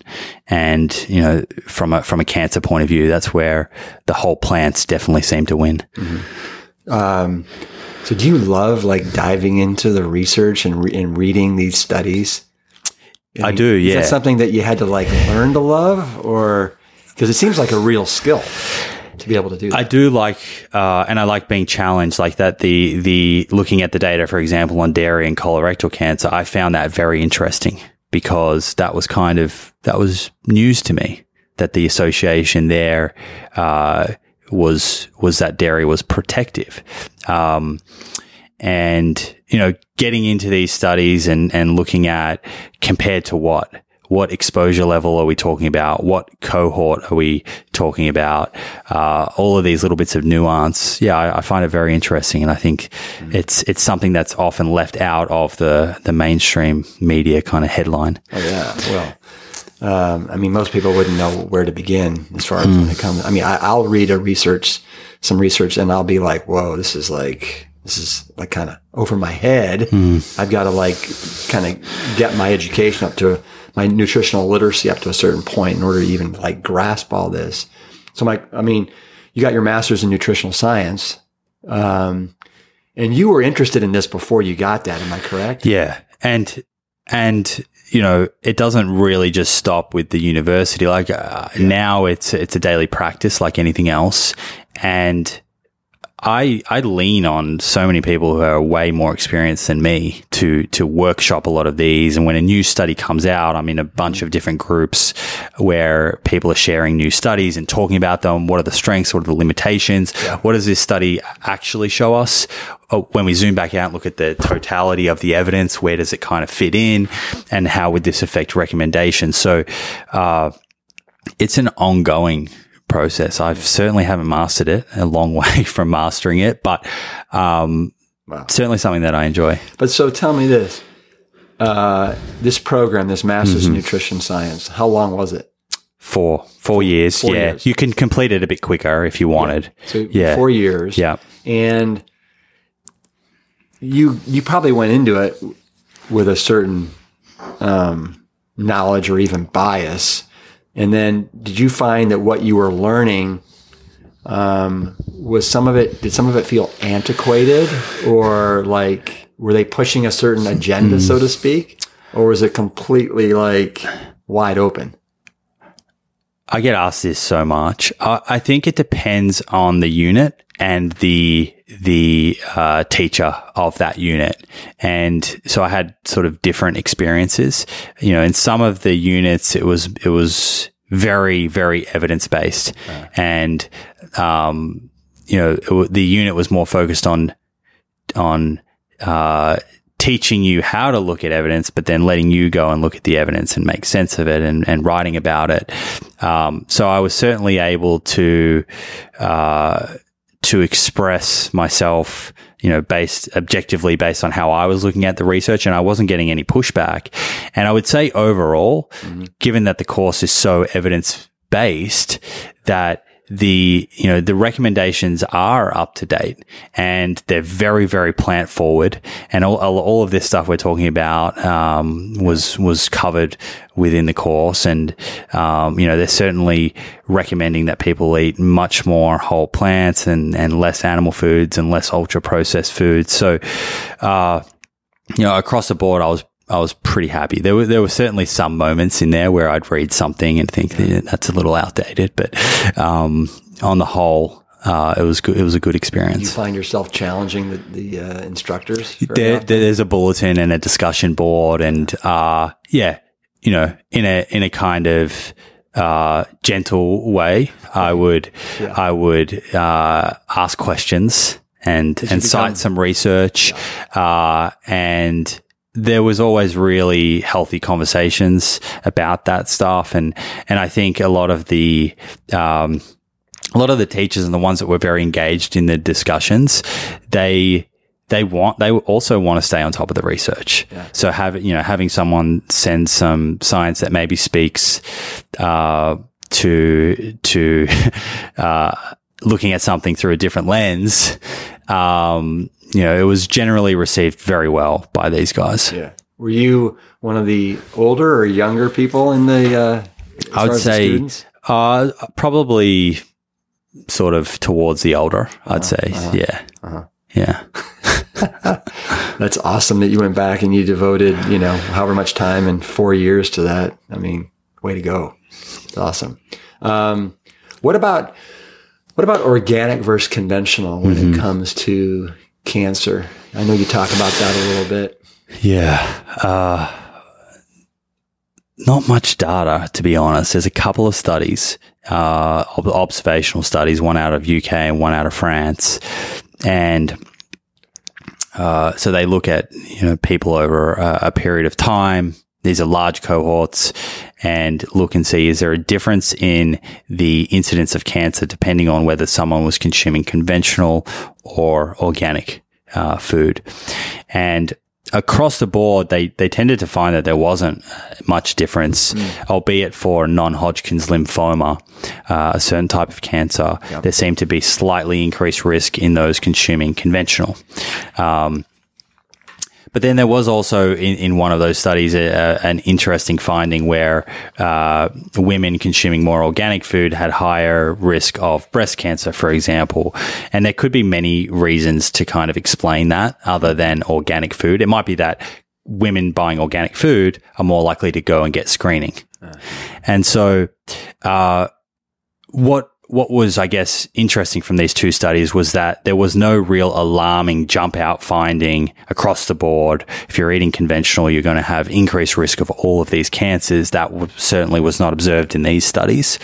Uh, so my I'm often asked, well, what do I recommend? And uh, you know, I I would like to see a lot more research done on that.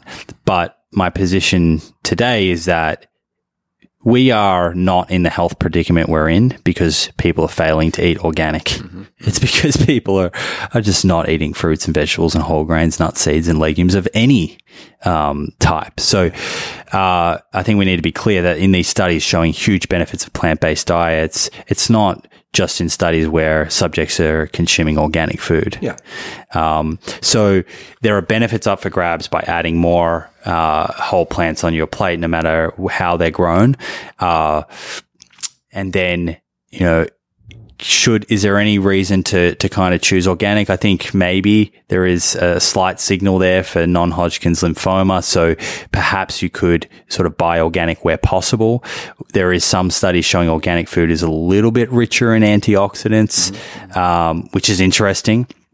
But again, if someone can't afford organic, you could make up by that for that just by eating a little bit more fruits and vegetables. Um, so Which to me is very comforting. I Yeah. For, for, I mean, there's some people that they're, it's got to be organic. If it's not organic, I'm not touching it. Hmm. And I don't, I think most people, uh, I would have to say that most people in America are probably buying conventional stuff. Yeah. Not organic. And I think it's comforting to know that, you know what, you can be eating fruits, vegetables, whole grains and beans. They don't have to be organic and you're still going to be like fine. I'm with you there. There should, there really shouldn't be the the fear that does exist on that because Yeah. the data that that I'm speaking to, it's two studies and they're very weak. uh, and across the board, we see consistently benefits from eating these plant foods uh, in populations that, as you say, are eating conventional. So. Um, I think in, unless there's other evidence that decides to surface, Yeah. I think that's a very sensible position. Yeah, I had a, a guy in the podcast. I don't know if you ever heard of him, Dr. Nathan Bryan, and he's probably one of the foremost authorities on nitric oxide Okay. in the world. And he was, they've done extensive studies and he actually has shown that there's actually more nitrates in conventional There you go. uh, green leafies than in, for example, From the fertilizer? from organic. Uh, you know what? I don't know. I don't, I don't know. I- But, Yeah. but it's just, uh, you know, it, it, there's just, it's a hodgepodge of stuff that's out there Mm-hmm. related to it all.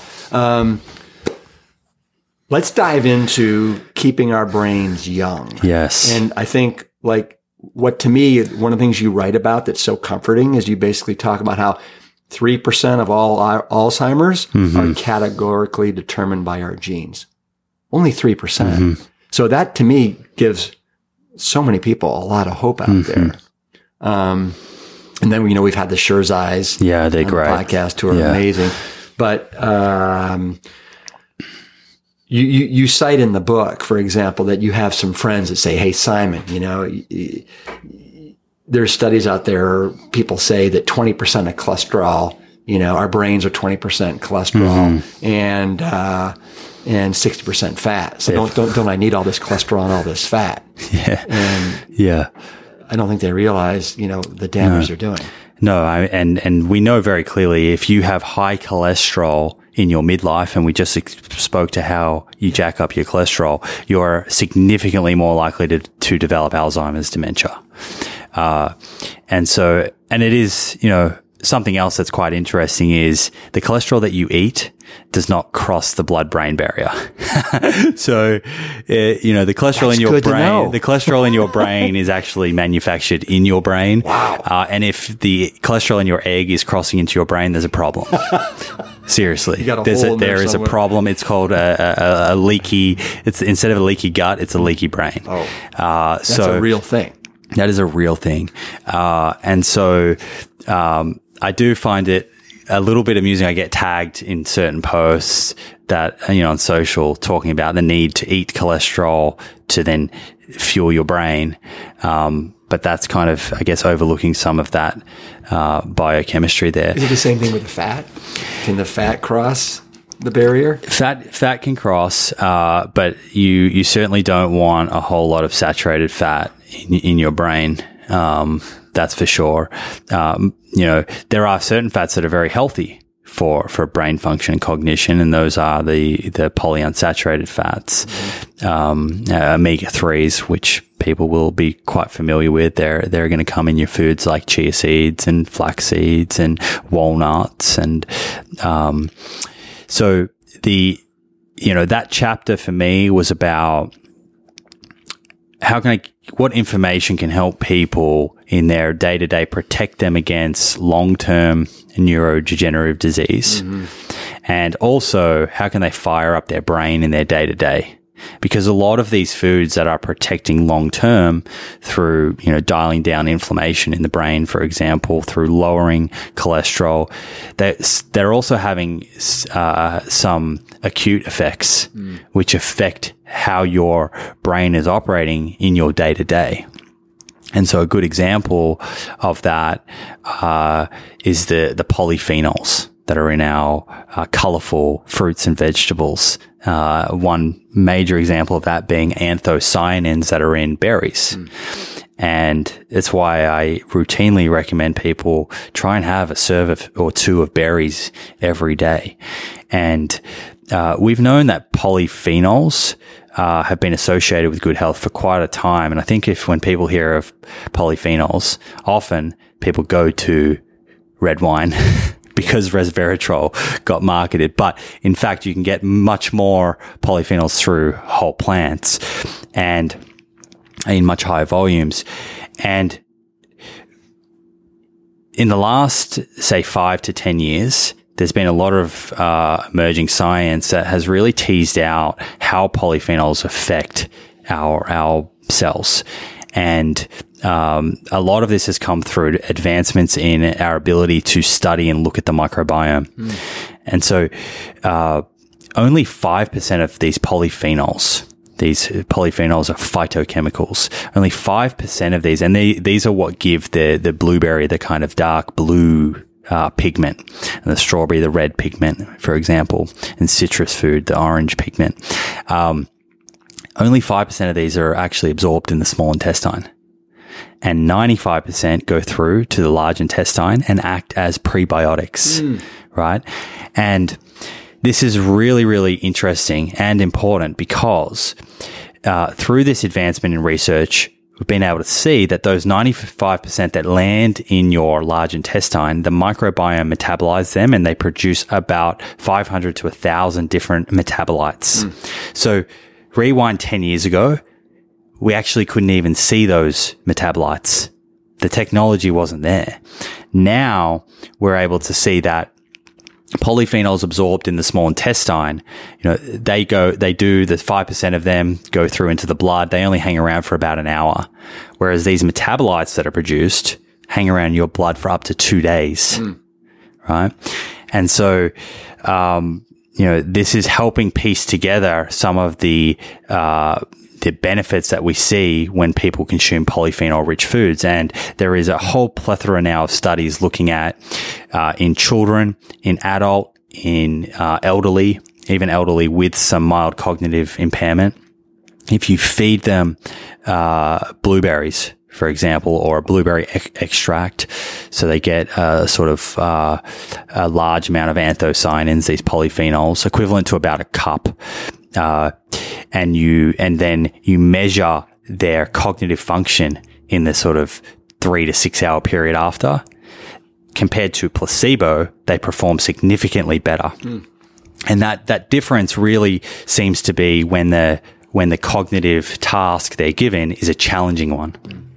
If you give someone just a basic task, the addition of polyphenols doesn't really help. But if you're putting their brain under some stress and demand, then you start to see those who consumed the uh, the berries rich in these polyphenols performing significantly better.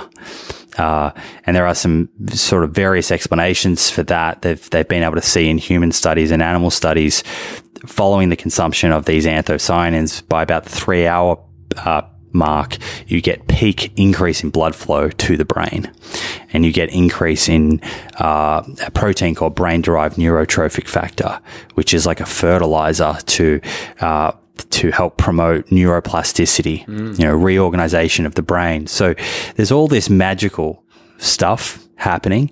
Um, and, you know, I probably went a little bit into the weeds there, but that's one example in that chapter of a, a food that you can, you can lean into and try and make regular and, and really get some benefits out of, not just in, in the long term, but from today. Yeah. You, um, you- the next section, you talk about how you can add years to your life and life to your years, which is awesome, and just kind of that, that health span that we have. Um, I, I do want to be sensitive to the time and the fact that, you know, I want you to be able to catch your flight. But um, part 3 of the book, it's basically like making making the shift, and you uh, you basically have the plant proof pyramid, and kind of you talk about eight different things uh, that you, you think people should do. The first one I absolutely love, and it's basically focus on food groups, not macronutrients. Mm-hmm. And it, everywhere I go, it seems like people they've got their different apps and they're plugging in their grams of mm. protein, carbohydrates, and fat, and all that. And uh, it just seems like you know, since when does mm. is eating food become a, like such a scientific experiment? Yeah. And it's a distraction from what matters most, which is the diet quality. Where are those nutrients coming from? You know, you can have the perfect protein, carb, fat numbers, Yeah. but if you're accessing those nutrients from foods that we know are associated with poor health, then what does what does that data really mean? Yeah, yeah, yeah, yeah. Um, and and then according to your plate, what would you like that plate to look like when it At to, least half of it is fruits and vegetables, or one of. Yeah. Um, particularly those dark leafy greens and cruciferous vegetables. You know, you, you, you want to be having multiple serves of those throughout the day. do you have a favorite? Dark leafy green. Yeah. I, I, I love arugula, which is, I know it's not everyone's favorite. It's It pirate. It's the pirate's favorite. Yeah, I, I, I really love it. I, I, I like it's like a little bit spicy almost. yeah, yeah. yeah. Um, but to be honest, I, you know, I try and practice what I preach. So diversity is is important, and uh, I I try and aim for one big big dark leafy green salad every single day, no matter how the rest of my diet's looking. It's like a uh, a mainstay for me, particularly if I'm at home.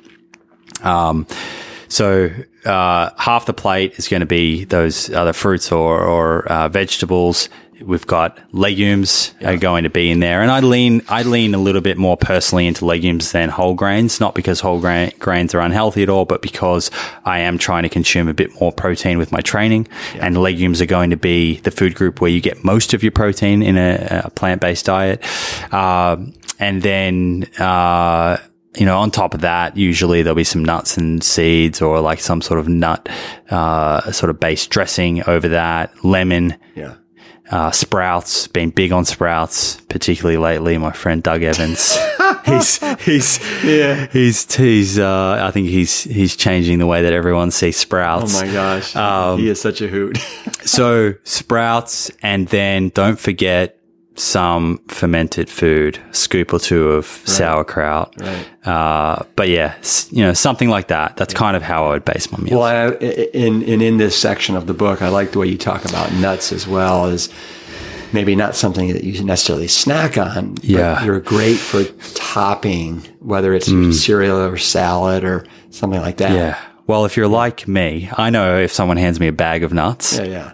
I'm going to polish those off, and they are very calorie dense. You know, there there there are some extremely uh, health promoting properties in nuts, but I think uh, if if you're like me and you do have that problem where one handful becomes seven eight, then you know it's much easier portion control to either put them on top of something. On top of your salad, or a handful into a smoothie, Yeah. and uh, you know that way you can sort of manage the calorie consumption a bit No, better. six, seven handfuls. I mean, 180 calories per handful. We're talking close to, you know, 1400 calories. yeah, I've been known to do that. Yeah, you can Yeah. do some severe damage with that. Yeah. And I listen, I I I love nuts. I I, I really like walnuts. you Same. know. Um, I think it's probably because of the science that I've read that you know they're the most.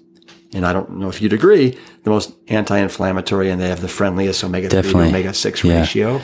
Um, so with with the people that we have, that we're typically that are coming to our events Mm. and our immersion programs, we recommend about a handful of walnuts a day. Yeah, I that's that's my nut of choice too. Yeah. and uh, I think I had. You Uh, also like the uh, the uh, Brazil nut because of the selenium. yeah, I like I like one or two Brazil nuts Yeah. in the diet uh, tasty to to get. But again, with Brazil nuts, right? Like, and I think that's a bit of a, a good takeaway point here is that. Um, you know, just because the food is healthy doesn't mean it's healthy at any level. and like Brazil nuts, I actually like to think of it as a bit of a supplement because they're loaded with selenium. But uh, the problem with Brazil nuts is if you were to eat a whole bag, you would actually be consuming toxic levels of selenium. That's how rich in selenium they are. So, uh, and the upper level sort of intake for selenium is not that high. So, look at Brazil nuts as a supplement. Uh, you know, one or two a day. You're still going to get some selenium through a lot of other plant foods, but that one or two will just make sure you you do tip into that adequate intake level. Um, and yeah, you know, to your point, walnuts are certainly, you know, if I'm having a salad or something and I'm going to put some nuts on top of that on those dark leafy greens, that's, that's the nut that I'm going with for those reasons that you made about the, about the nutrition for sure. The um, you know po- point number two, and we've really kind of hammered this home, is to be fiber obsessed. Um, but you also actually say it's almost like should be considered like the fourth macronutrient. Um I think so. I mean, and, and, and perhaps should be the first one if someone is going to be plugging into a calculator, Yeah. uh, because it will, it will, it automatically means your diet will have to straighten up in order to get there again, unless you sort of hack your way there with a fiber supplement. But if we're talking about getting from whole foods, um, you know, it's a, it's something that we should be focusing more on than, you know, protein, for example. Yeah, yeah. And then in parentheses on that one, you do have in protein aware. Is that for certain people that Yeah. kind of have maybe need a little bit higher uh, protein requirement? Yeah. I, I certainly don't think we need to be protein obsessed. I think it's gone a bit far. Um, but usually what happens is when something goes too far like that, then the other side is like, okay, let's just not talk about it at all. And I think it still is worthy of being spoken about. And for a few reasons. One, certainly for athletes yeah. that, that are like looking to like optimize, you know, and get every bit out of their performance. Uh, it's important for them to understand that they can do that with a plant based diet. There's ways to definitely consume enough protein. So I go through that in the book. Uh, and then, I also do make a, a recommendation in there for uh, folks that are over the age of 60 to be conscious if they're eating a completely plant based diet to make sure they are regularly consuming legumes, yeah. for example. And the reason for this is that, uh, and, and I should, uh, you know, add on top of that, it's not just diet, but it's also continuing to train and say, stay strong and move. But the, the rationale for that is that we know, uh, having lean muscle and being strong and having strong bones is particularly important in term, for, for longevity. Mm-hmm. So, uh, and if we're, if we're talking about muscle for a moment here, um, you know, protein is important for maintaining lean muscle mass along with doing some form of exercise that places the body under some demand. Um, and the actual protein recommendations do go up a bit uh, as someone reaches, you know, 60 and beyond. So my recommendation in the book is to to lean a little more into those legumes if you can um, when you get to that age. And uh, from a, a, bone health perspective, you know, we, we we've reduced bone health to calcium and yes calcium is important but it's one like building strong bones is a team game.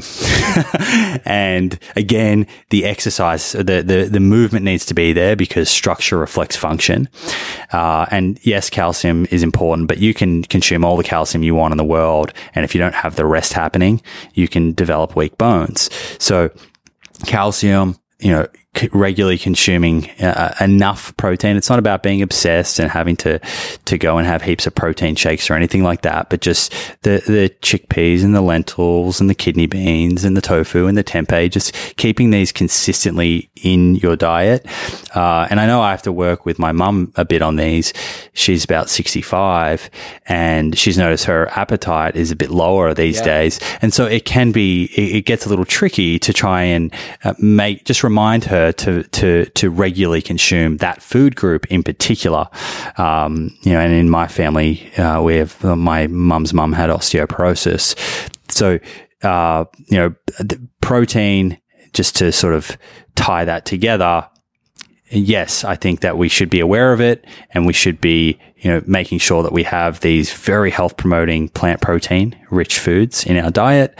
Um, but we, we don't need to obsess over it. Yeah. Yeah. Um, number point number three, and I'm just going to quickly go through these because yeah. I think that they're so great. Is uh, you know diversity is key for the gut health. We've talked about that. You know, but, you know your recommendation: try and get 40, right? 40 different unique plants a week. It's a great way to go, mm-hmm. and then mm-hmm. you're crowding out all the other mm-hmm. you know stuff. And herbs uh, and spices count in that.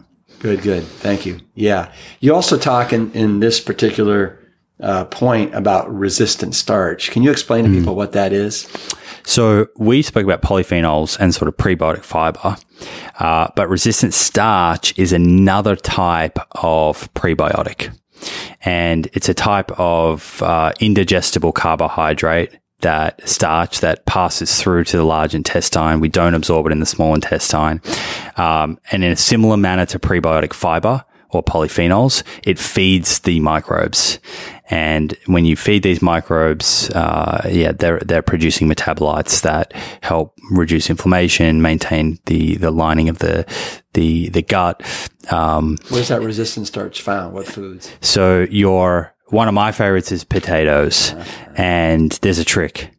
Uh, to increase the resistant starch in them, and that is cook the potatoes and then allow them to cool. And that can be in your fridge. So this is great to do with leftovers. Yeah. If you're doing some baked spuds uh, and cooking up some extras for tomorrow, let them cool in the fridge. And then the next day, you can throw them into a salad or you can recook them again if you want. Um, and the resistant starch content of those potatoes will be significantly higher. So that's a little bit of a potato hack. Yeah, that's a good one.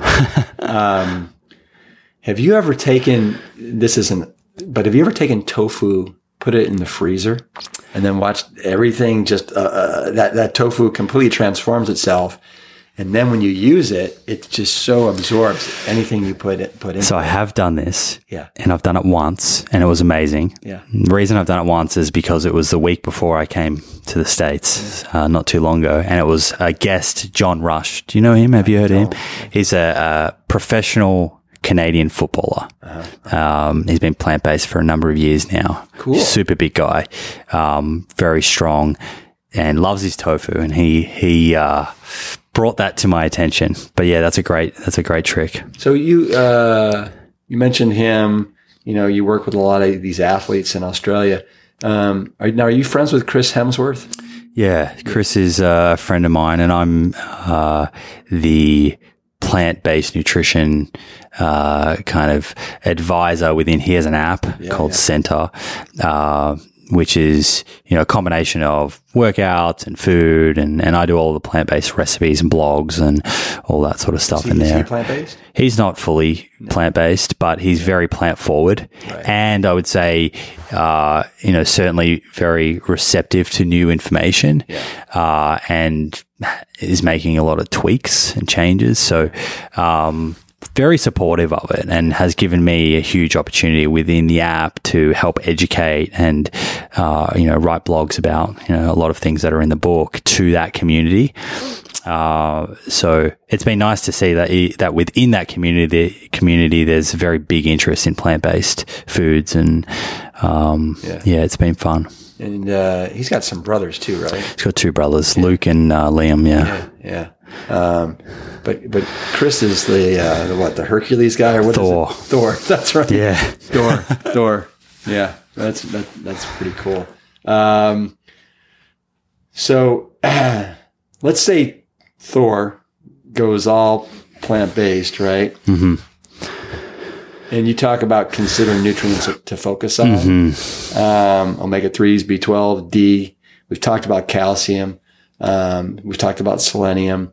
Can you talk about? Um, I want to be respectful here because I could milk you for forever. Uh, what about zinc and iodine? I feel like those are two that we. I'm glad you brought up iodine. Yeah. Iod- iodine is like the least spoken about, but one of the most important.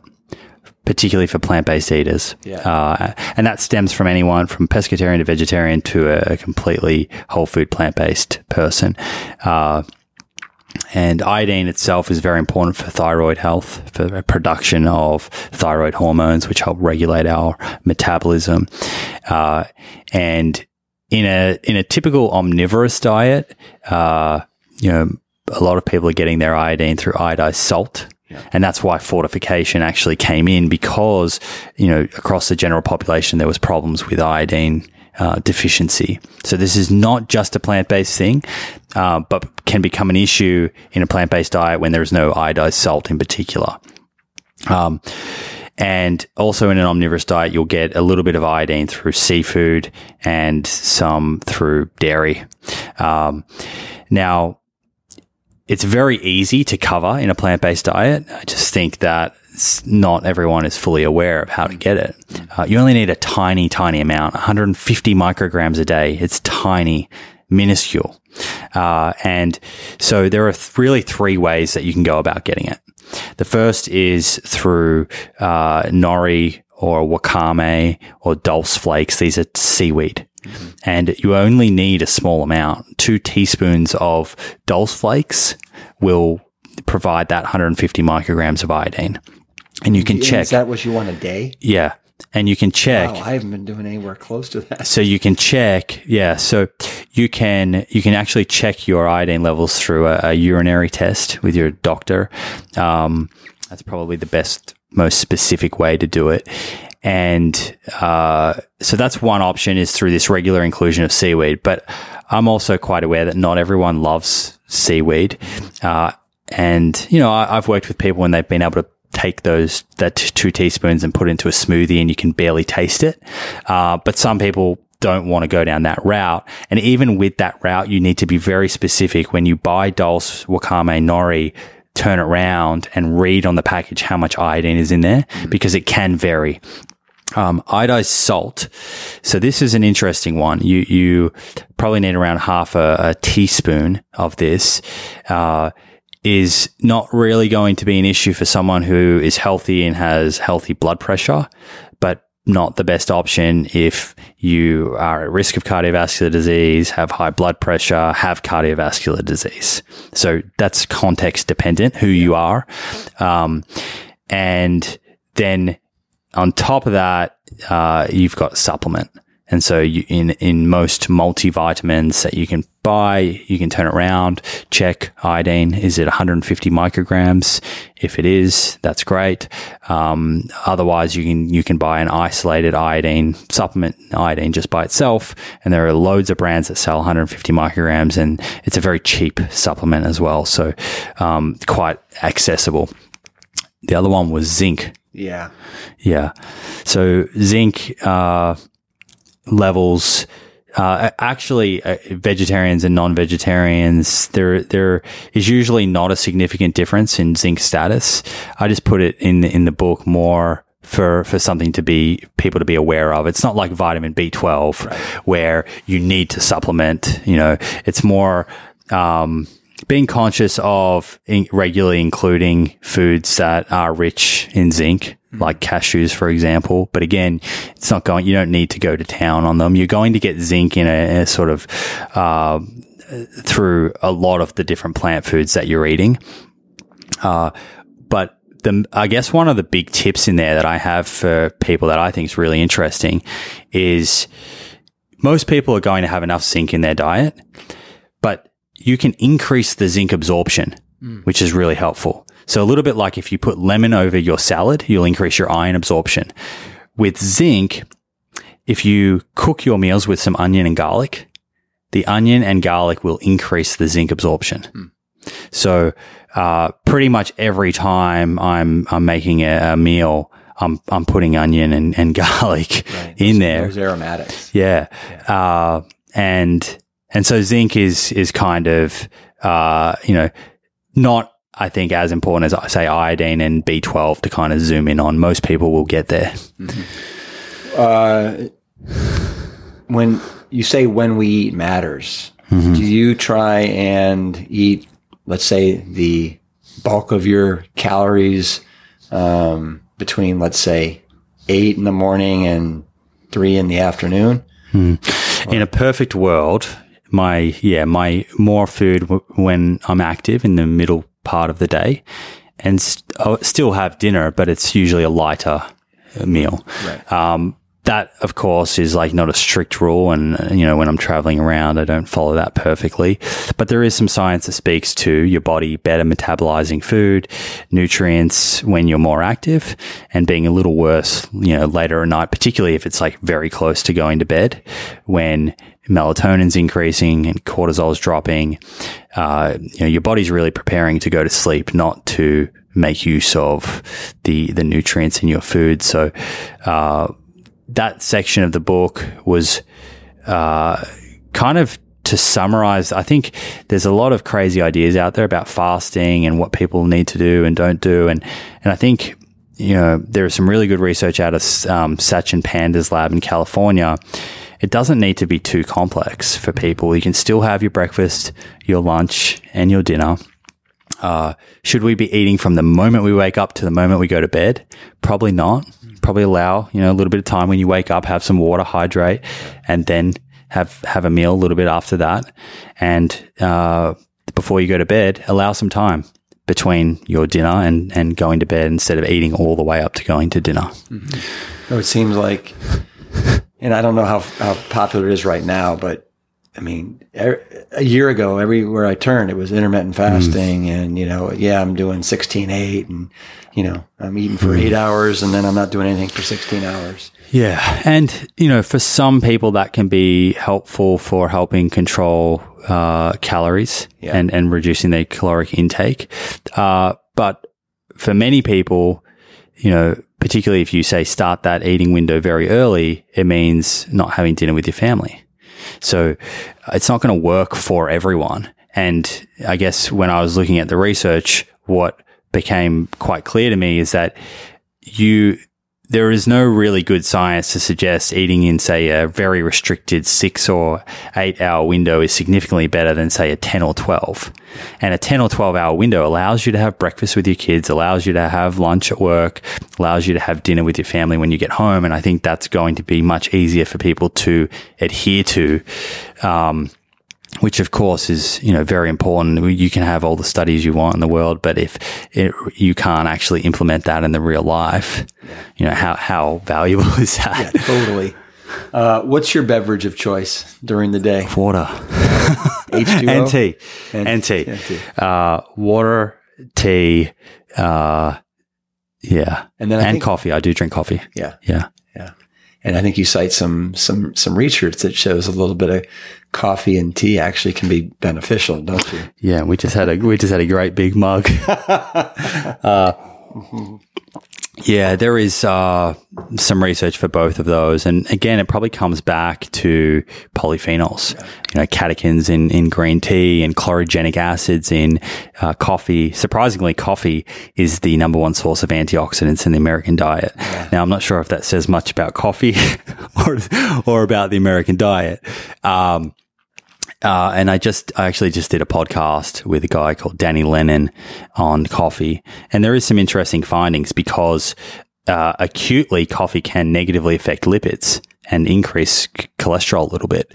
But um, across the, the sort of larger studies looking at health outcomes, it seems to be around two, three, four cups of coffee a day is associated with a reduction in risk of cardiovascular disease. But as you go above that, you get an increased risk. So, um, you know, there, there, it may be that the, the polyphenols in the yeah. coffee are offering protection. Um, but, uh, you know, I think coffee is one of those drinks that I say to people, if you don't drink coffee, you don't need to start. um, yeah, yeah. You can get polyphenols from so many other foods. Uh, and if you do drink it, then I think what you put in it, think, think strongly about that right. because, you know, adding the, the full fat dairy and the cream, the you know, it, I'm not talking about that. you know, when I'm talking about these studies, I'm just talking about black coffee. Black coffee. Um, and so, there's some important sort of considerations there. Yeah, it's interesting. You know, my father with his with his patients, you know, that have had mm. all kinds of heart disease, and they're they're pretty much a hot mess. Um, he kind of keeps their coffee to one one glass, one cup a day, and he cites some research that actually shows that uh, the caffeine actually um, can disrupt and harm the endothelial cells. Mm. Um, but uh, I don't know how old that study was, but I know he. Yeah, it's, you know, I think, again, it's, I don't think that, that coffee needs to be added. I think that, mm. you know, those, the studies that, that I'm citing as well, the, the observational studies, these are showing associations. Right. You know, they're not, it's not a, a, a clinical trial cause and effect. So we don't have a study, for example, that says, let's uh, randomize people, no coffee, coffee, you know, these are people with heart disease and let's track them for 10 years and see the outcomes. So, you know, you kind of have to make the most of the data that you've got. But, um, yeah. I'd like to look at that. Yeah. I'll forward it to yeah. you. um, don't let perfection be the enemy of the good. Yeah. Um, that's, um, and I think that that's a really beneficial one that maybe a lot of people can could take to heart. Because Sometimes we get we get a little too hard on ourselves. Yeah, you know, and I I find myself falling into that trap as well, where you constantly think about you know, every each meal, making sure it's the the healthiest option, and then, you know, uh, you know, tomorrow needs to be healthier than today, and you get stuck in that sort of cycle. You can lose your passion for food. Uh, so I think the point of that that there was mainly to remind people that you know, consistency over time is much more important than any single meal or food that you eat in one setting.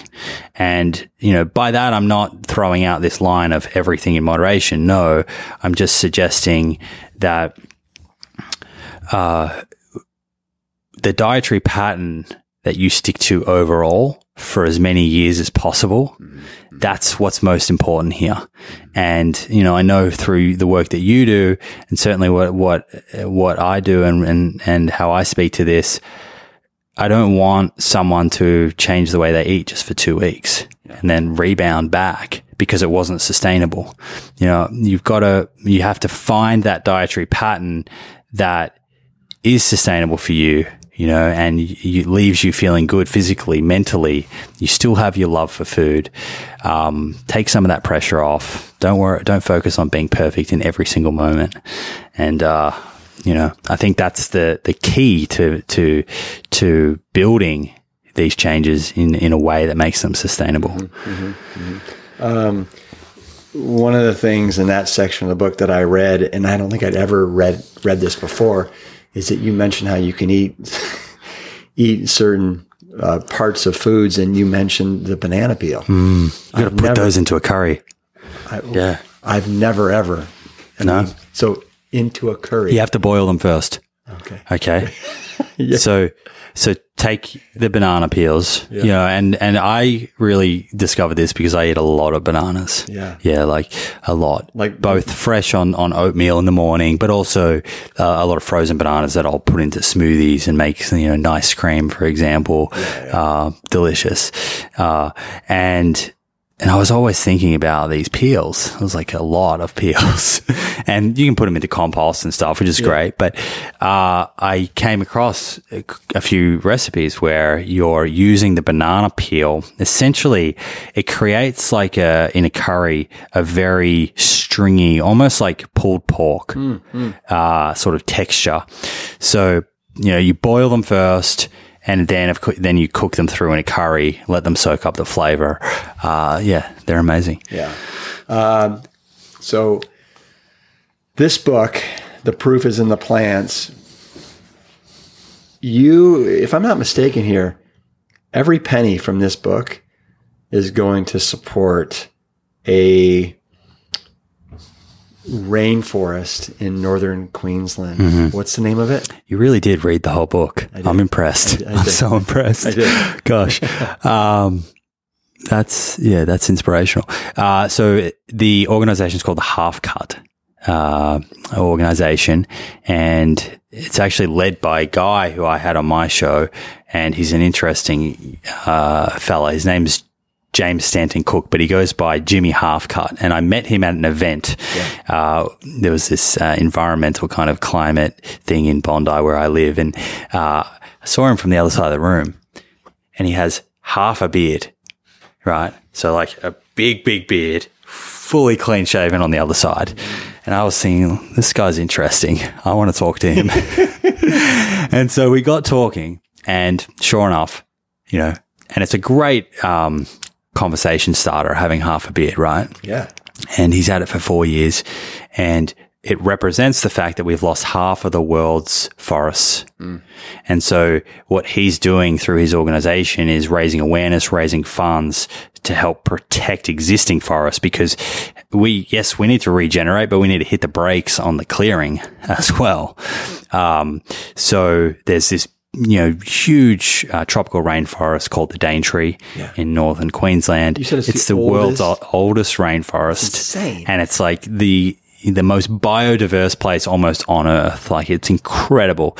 And uh so yeah, the the the all proceeds from this book are going to that organization and he's actively up there working with the indigenous Australians to buy back the parts of the land that the government sold off in the 80s mm-hmm. um, and to stop proposed developments through those areas, give the land back to the uh, Indigenous Australians that are from that area, and then um, you know ensure that it's not cleared. So, uh, yeah, the idea is that if you buy the book, uh, you know, hopefully there's some information in, in, there that helps improve your health and at the same time the uh, the planet. Yeah, and so that forest didn't, or that yeah, that rainforest did not get hit by the No. forest fires. thankfully. But yeah, you know, Queensland's a very, very big state. So a lot of those fires were a bit more um, south. Uh, you know, they were devastating. Rich was actually, he was in uh, Australia when that happened because I remember we had dinner and the, the entire sky above us was red. Um, yeah, they were horrific, those bushfires. Yeah, and another thing that you got going on is you've got a restaurant. Right? Yeah. I mean, give me a break. Like, how do you find time for all this? Uh, I've got a, a wonderful partner, Tanya. She's she looks after the restaurant. It's her. It's really her baby. Uh, so uh, we set it up together, and of course, I'm I'm very involved in terms of what's on the menu and and the dishes and stuff that we're bringing out. Um, but she's you know she manages it and, and does a great job. Uh, that's in Bondi it's um, you know we opened up in an interesting time, the start of the the bushfires and then into COVID. Um, but it's still it's been when it is open, it's been very very busy. It's been incredible to see the community get around plant based food. You know, so a lot of the the the people coming dining with us haven't seen food like this before. Uh, so it's been fun. how far is that from where you live? Oh, I, walk there. It's like you know four minute walk. So, I mean, whenever you want a good plant strong meal, you just walk to your restaurant. yeah, yeah. It's just not fair. I made a, I'm definitely made a habit of that. oh my gosh. Uh, so one of the things I was just looking at is, you know, you've got a great. I love reading acknowledgments, Mm-hmm. like, like who you who you thank for helping, you know, make this Yeah. come to fruition. There's no dedication. There is. It's at the back. The dedication's at the back. Is Oh, that- the acknowledgements are at the back. Yeah. the acknowledgements at the Gratitude. back. Yeah, Yeah. yeah. Should they be at the front? Well, no, no. Usually, usually the acknowledgments are in the back, but then Yeah. also you dedicate the book usually to Ah, one. And there's no like one. So Yeah. it sounds to me like it's kind of. I mean, I could be wrong, but your your dad was a huge Oh, for sure. for you. Yeah. You know, it's, and this kind of brings us full circle.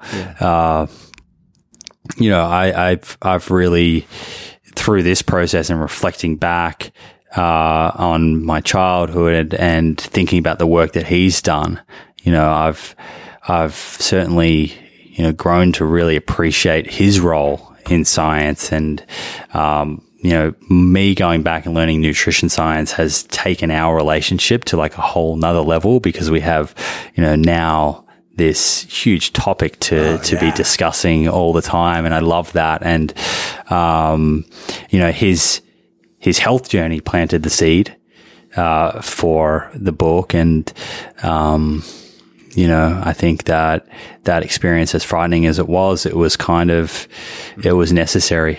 So is Um, your, your dad and your mom and your brother James are Yeah. they all plant based? Are they on James is, mum is, and my dad's about 90%. Oh, really? So it's interesting. He, he has a, a few foods that he struggles? Uh-huh. with, mainly cheese.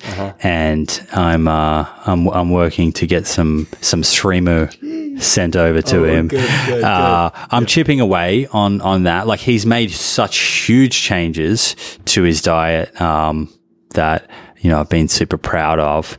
I, I haven't wanted to sort of drill in on what he's not getting right yet. And I think, I think we're, we're getting there. Well, he needs to read your book Yeah. he does again. again and again. Yeah. And again. That's the cool thing. I mean, you know, I powered through this thing, but I can't wait to read it at a slower pace and uh, and really absorb all this information. Um, kudos to you. Thank you so much. It is such such a a tour de triumph. Um, and thank you for everything you're doing to inspire people and to help um, to help us move the needle Hmm. as far as getting people more plant predominant. Because as we said here, it's not only about our health; it's about the health of the planet. Yeah. Man, make it happen, people. We need to make it happen. Uh, and thank you to you too.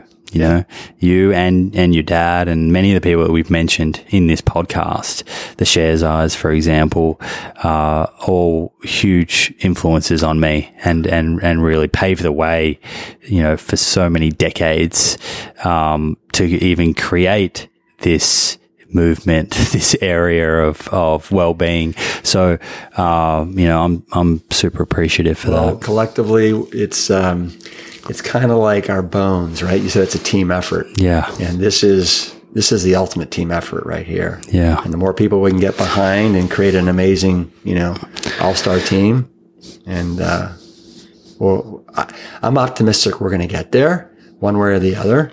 I don't know if it'll be in five years or 50 years, but we're going to get there. I think so. I mean, there's just so much momentum going in that direction. And I feel, you know, some of the change at the government level can seem slow, but you know, by and large, most of these people that are in government uh, are good people, and there's a lot of uh, you know mums and dads in there now who have kids, and you know, and they're in government positions, and they're thinking about the future for their children, and so it's only a matter of time until uh, you know more and more policy is is put into place that is favoring the health of of the planet and future generations. So, you know, I'm I'm incredibly optimistic. I know not everyone is, but you know, I just see too too many positive things mm-hmm. Mm-hmm. uh, happening not to be. Mm-hmm. Um, have you been to Casa de Luz since you've been here? Yeah, I have, and I went last time too. Good, I love it. Good, Little good, good. macrobiotic place. Awesome. Awesome. It's great. Um, well, man, I hope you have a great flight. The next time you. are in Austin, let me know again and let's let's grab a bite. Let's do it. And um, will you uh, do the sign off with me? Yeah. Ready? Repeat after me. Okay. Peace. Peace. Turn it around. Engine two. Engine two. Keep it plant strong. Keep it plant strong. Yeah.